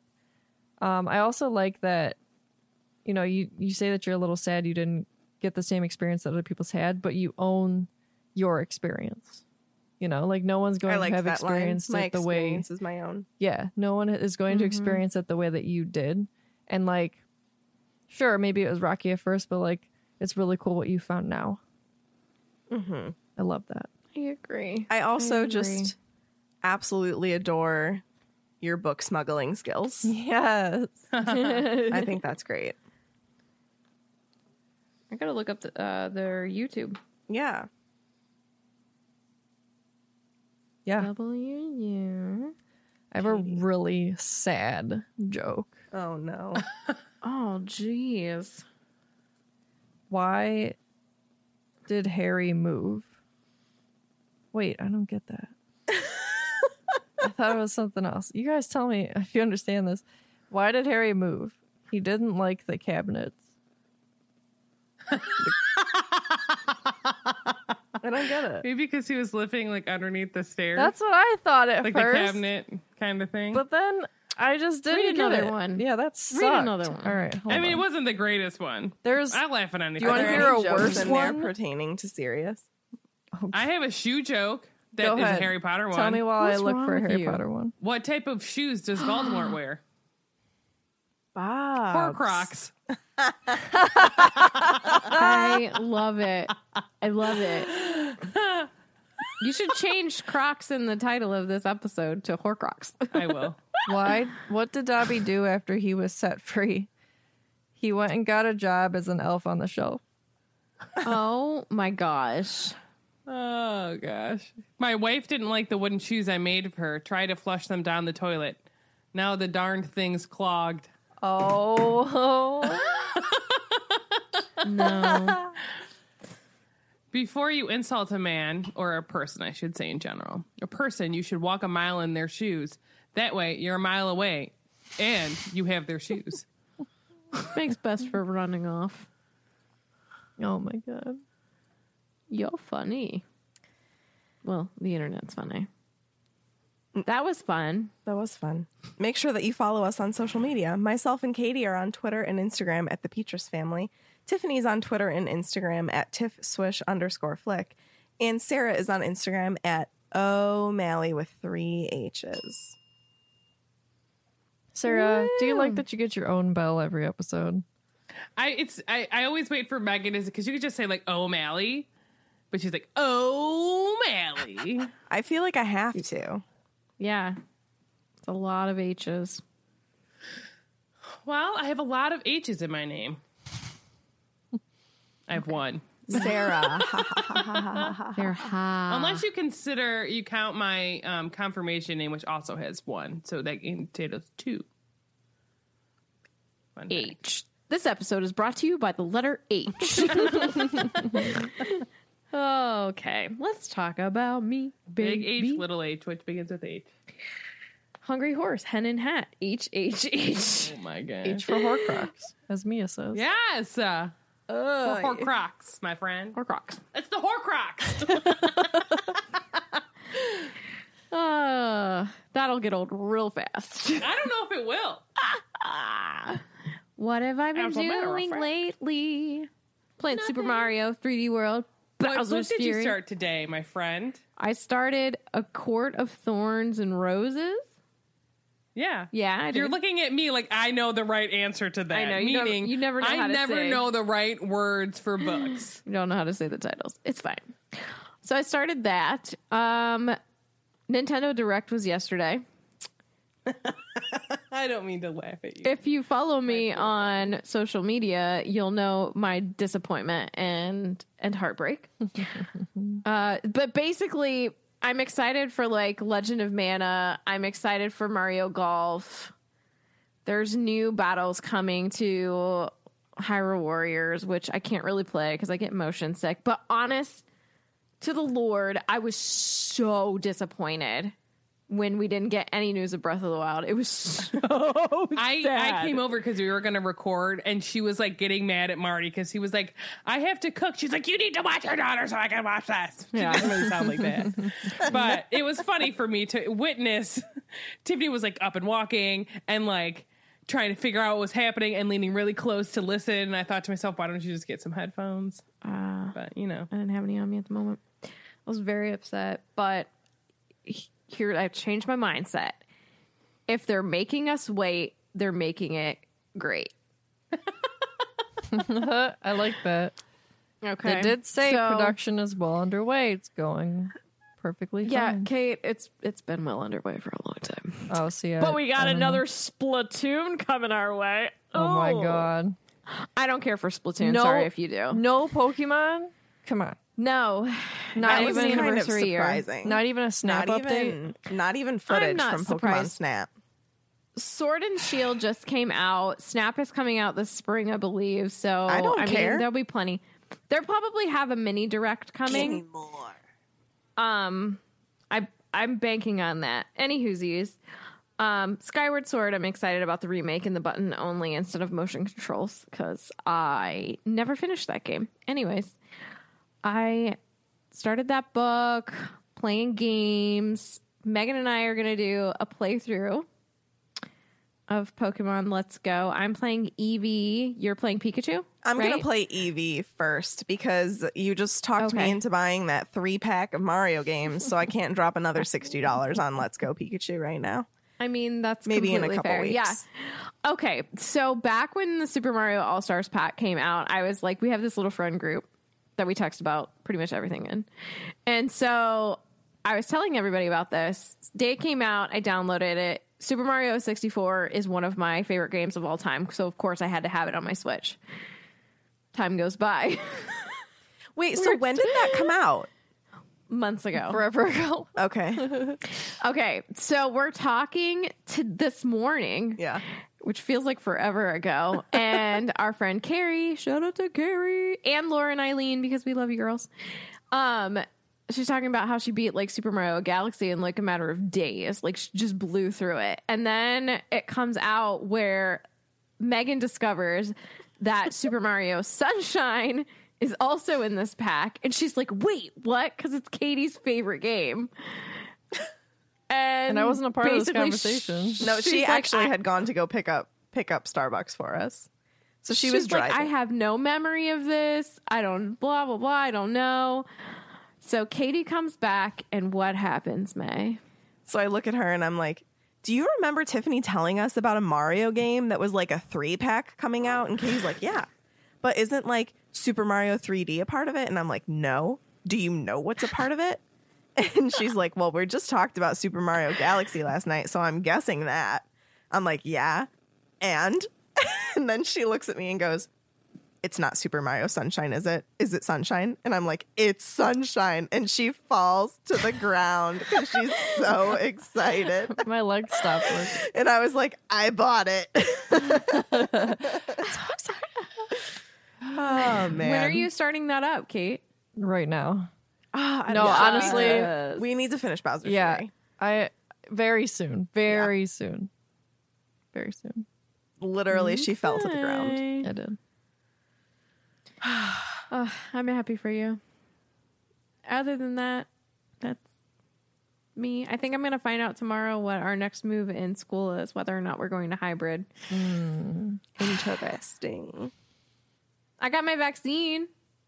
So did Did I say that so on the did last one? Yeah, yeah. Yeah, I don't think we talked about that. So, uh, got the first shot, get the second one in March. I'm excited. We're going to be fully vaccinated within like five days of each other, Tiffany. Mm-hmm. Oh, yeah.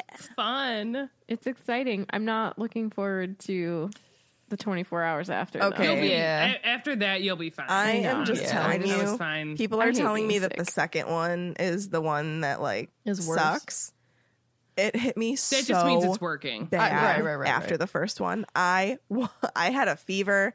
I was exhausted for the day after the first one. Like it I can't took believe me out that. for That's the day. crazy. Well, they're saying that people that had a bigger reaction probably had COVID.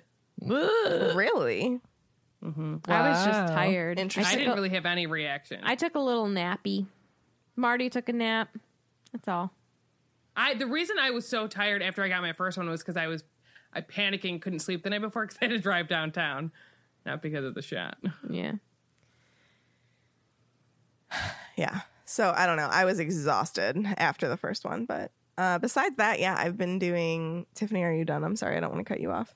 No, I'm I'm done. I have been doing a lot lately. I feel like I had a lot to say that was new. Yeah, I have been doing a lot of video gaming. Um, actually, the past couple days, Katie and I have been on Disney movie binges. We've watched Tangled, Brave, um, Little Mermaid, Cinderella, Sleeping Beauty, Lilo and Stitch. Let me add that we've been doing things while watching. well, these yes, but like they've been on. Well, that one day that we had all those on was the day that we were feeling sick, like yeah.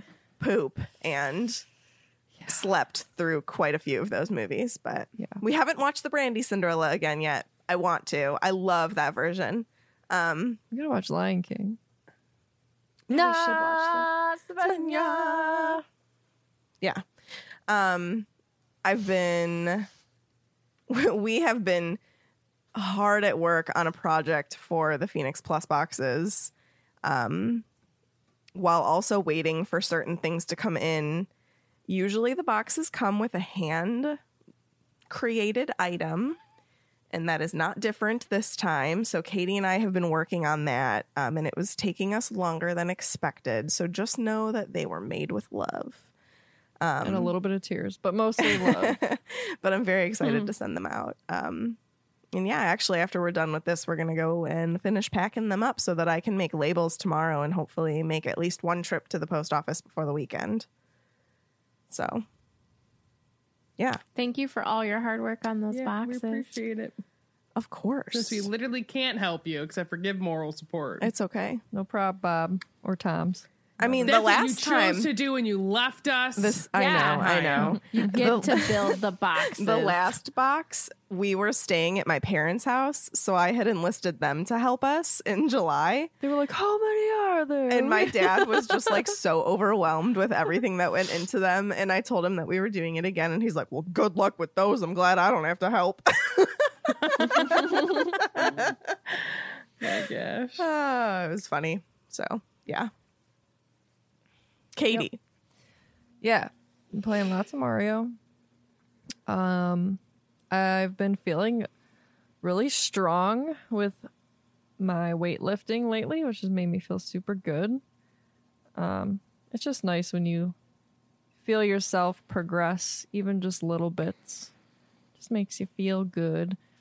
Mm-hmm. Um, and then I want to give a shout out that I've given a shout out before, but I don't know if I explained it well enough. But my friend Jess has a podcast called the Horrorcrux Podcast.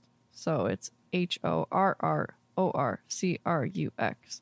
And she talks like if you're a horror fan and you're also a Harry Potter fan, this girl does some serious research and talks about some cool stuff. So check it out. Woo woo. Yep.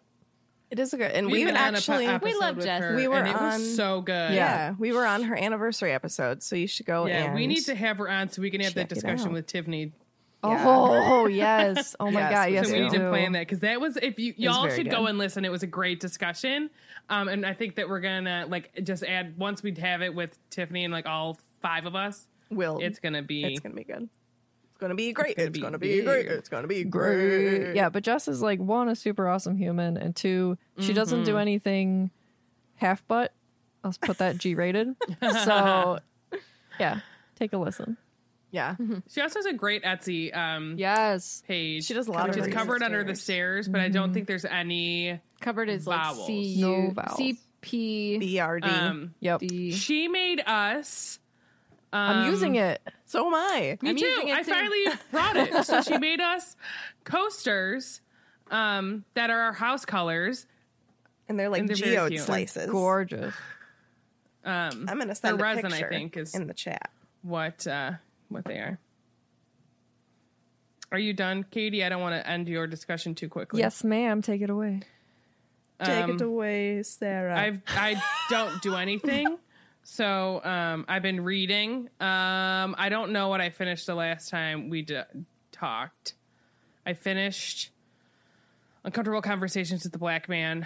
Um, I really liked it. I love that he also gives like a lot of more. That's not that's not correct English. He gives more resources so like the conversation doesn't end and you can keep learning. Um, so that I recommend. Um, and then I read The Children of Blood and Bone, which I really, really liked. Um, and the author, Tomi is her name. She is also a big fan of the Harry Potter series. Um, so like she kind of like used that uh, as part of her like inspiration for this series. So like I'm really not great at um, explaining what books are like. Just like don't ask me what a candle smells like. I don't know. I'll just tell you if I like the scent or not. But like it's it's about like the girl like there's magic. There used to be magic in this place and like Um, they're trying to like get magic back, and it's like a whole kind of like adventure thing. Um, it was really really good. Uh, I cried, but you know that's not unusual. Um, reading it, and so it's the first book is Children of Blood and Bone, and the second one is Children of Vengeance and Virtue, I believe. Um, and I've started that one, but I haven't gotten it. I've only been a couple chapters into it because the um, what am I reading right now? A Court of Silver Flames came out on Tuesday, and I'm like deep into that. So, fun fact because I've purchased too many books this year, I'm giving buying books up for Lent. So, the book came out on Tuesday. I had pre-ordered it months ago when I had read because I had only read like the first three books, like maybe I think starting in like October or November or something like that. Um, and so I pre-ordered the book because I knew it was coming out. And Amazon's usually pretty good about like if it comes out on Tuesday, you get it the day it comes out. Granted, there was like snowstorm, whatever. Not saying whatever, but like I understood that it wasn't. It, it was telling me like on Monday, like, hey, you're gonna get it on Wednesday, and I was like, whatever. So, because it was coming so late on Wednesday, I then bought the ebook version because I'm like, I need to start reading this. I should have done it on Tuesday. So technically, I've already have failed at my lentness of not buying any books, but I needed to start it. And I so far am loving it, and I'm excited that Tiffany is starting to read them too. I'm going to. Um, if they're on, my I really list. liked them. They're very enjoyable books. Megan's like, I gotta do this too. So my plan is just to read the the stack, a large stack of books that I have on my TBR, my to be read list, um, which is quite large. Because technically, right now I'm reading like I'm in the middle of I wouldn't say middle, but I'm like in th- four books. So I'm reading A Court of Silver Flames, Children of Virtue or Vengeance and Virtue, uh, Blood and Honey, which is the second one after Serpent and Dove. Um, do you know what I was thinking about doing? and I'm reading Shadow Rising. What? Just because I feel like it would help me a lot is maybe listening to Wheel of Time. Yeah. Um, That's a good idea. just because I don't know. Let me know if you I think, like the like, for me- narrator because that I don't be- do well listening to books, Yeah, but I, I have a ton like of having the that I ebook. So like I really I'm reading Shadow Rising when I don't even I'm know working. if it's an audiobook though. I think it is. okay. Um so like cuz I think that's how Ezra read them. I think he listened to them while he was going to work like however many years ago. Ceres. Um so like that's my thing is like I I like having copies of books like so I can read them while I'm working. Um if I like am doing something well, I can sit there and like read on my phone. Um so like the only thing with like I I struggle and I'm saying this to Tiffany I'm like because like I don't want to finish this book this being the Silver Flames one because like I don't know honestly so someone tell me if you're a Sarah J Maas fan tell me if this is like the last one in the series I don't know or if there's other books but like I know this like obviously this just came out so like regardless of it's not I have to like wait for the next one. Um, and I haven't done this, I don't think, since like Harry Potter. And so, like, with this book series, if there's more coming out, I'm going to have to wait for that. I have to wait for like the next one after Children of Virtue and Vengeance or Vengeance and Virtue. And for like Serpent and Dove, the, there's that's also a trilogy. So I have to wait for like the next one in that series, like the third one in that. And so I'm like, I just have to wait. And I'm like, I don't do well. Like, I, I like read slower mm-hmm. when I know that like this is like the last one. So, like, with with Deathly Hallows, like it took me a week because I dragged it out to like because it was also in the middle of summer, so like I was just, Yeah. I wasn't doing like I had a lot of time on my hands because I didn't have a job because I was only sixteen, I think. Well, however old I was, didn't have a job. All right. So I just downloaded it. The Great Hunt. Is that the second one? This yeah, this Tell me sucker if is you like the- 26 hours. It's over 26 hours long. Um. But Girl, any, if you guys Obama's have like book any is over book 30 recs, hours. This is why it's taken me so long to get through It's it. very long. Obama's book is that long? It It's took so me like almost two long. weeks to read it. Goodness. I, I mean, it's powered good. through because it's not. I feel normally my like kind of I book. feel like us talking about it like makes it sound like it's not a good book, and it is It a is. good No, book. it- I it's just really very honestly- difficult to get it, through. it it it was difficult because it was very real and I Yeah. it's not in my type of like normal type of book that I'm going to read which but I really liked reading it. And then I had like all I read all of these fantasy books for a long time and then I read The Vanishing Half which is set in like real time and there's like no magic and there's no like weird things happening. Um so that was like kind of like another breath of fresh air. And then Um, Uncomfortable Conversations with Black Men was another one that were, and then obviously I dived right back into let's talk about magic and let's talk about fairy people. I mean, fantasy books are just I'm Chef's telling you, kiss. this one. So like, fantasy books. I'm gonna put my book light on and I'm gonna go lay in bed and read. I I really really because I know that there's some people that don't care for a court of thorns and roses, which is fine. But there's a lot, and there's also a lot of people that like love it. Um, everybody really, on my really books, like, like everybody, every bookstagrammer that I follow, like was flipping out when this last Yeah. one was released. So I was like, okay, Well, and then there's that that um artist that I follow uh that I've bought some stuff from her shop, her Etsy shop, which is um Virgo Witch. But her like other Instagram is like um Elithian art. She is doing dust covers or whatever, like jackets. I'm so excited because she like showed like the last one that she did because she says I like the way she does her art. I'm excited for them. Um it just I really like this book series, so don't spoil it for me or you'll be kicked off this podcast. Thank you. I mean, I'll be done by the time this comes out. So I've read 10 books so far this year. My goal is 24. I've read zero. I'm almost halfway through. I've got like 100 pages to be halfway through this. To be fair, That's I've it. got two audiobooks that I'm gonna have going now. What other audiobook are you listening to? I am listening to Heir of the Empire. Is that a Star Wars thing? It is. I've heard the Star Wars ones are really good as audiobooks. They are yeah, they usually do the very sound good. effects. they're very good. Um, There's a specific word for what they're called, and I can't remember. I wonder if Discord knows. the pew pews. yeah, the pew pews. Uh, They're like audio. I love The Fault in Our Stars. Plays. Cried a lot reading that. I don't know. They're but like, again, that doesn't mean anything. Um, I uh, have some Star Wars books I'm going to read. Like I bought the Ahsoka book. Um, there's some more that I've purchased purchased in the past that I have in read. I really need to read like pr- Appren- Master and Apprentice. Um, it's haven't so done it yet. So It is very good. I just like I got to get through the ones I'm in the middle of right now. Get rid, get through those. You will. You'll finish that other book like tomorrow. I don't. Maybe I'll be tonight. sad though. Maybe she won't put like I it think I'm gonna cry. I like this one a lot. Um, I- I'm not gonna go into it. I really, I just, I like, I like the character in it much more than I thought I was going to. So good. yeah, Good. Yeah. Good. All right, let's stop talking about this. yeah. I love all of you very much. Love you. Is this for sh- is this for shifts? For, shoes and shoes. shot glasses, or you could just do shots because y'all got vaccines. Shot, shot, For shot, shoes and shot, shots. shot, shot. For shoes and shots. That concludes this week's episode. Thank you so much for listening, and don't let the muggles get you down. Amazing! Just my voice. Sally sells seashells by the seashore. Hello? Seashore. Sally sells seashells by the seashore. Peter picked up something. something. Peter Piper picked a peck of pickled peppers. How much pickled peppers did Peter Piper pick? It's gonna be genuinely, we got to go. to scare the heck out of you guys. Sorry, I, From I, date. I I gotta- apologize. I have a book to read.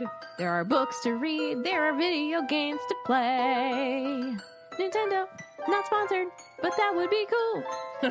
Oh my god. Can you imagine? No, I literally can't. I'll be wearing that swag. Forgiveness. Usually we say like un deux trois. Un, deux, trois. Un, deux, trois. Un, deux, Three, trois. two, one. Un, deux, trois.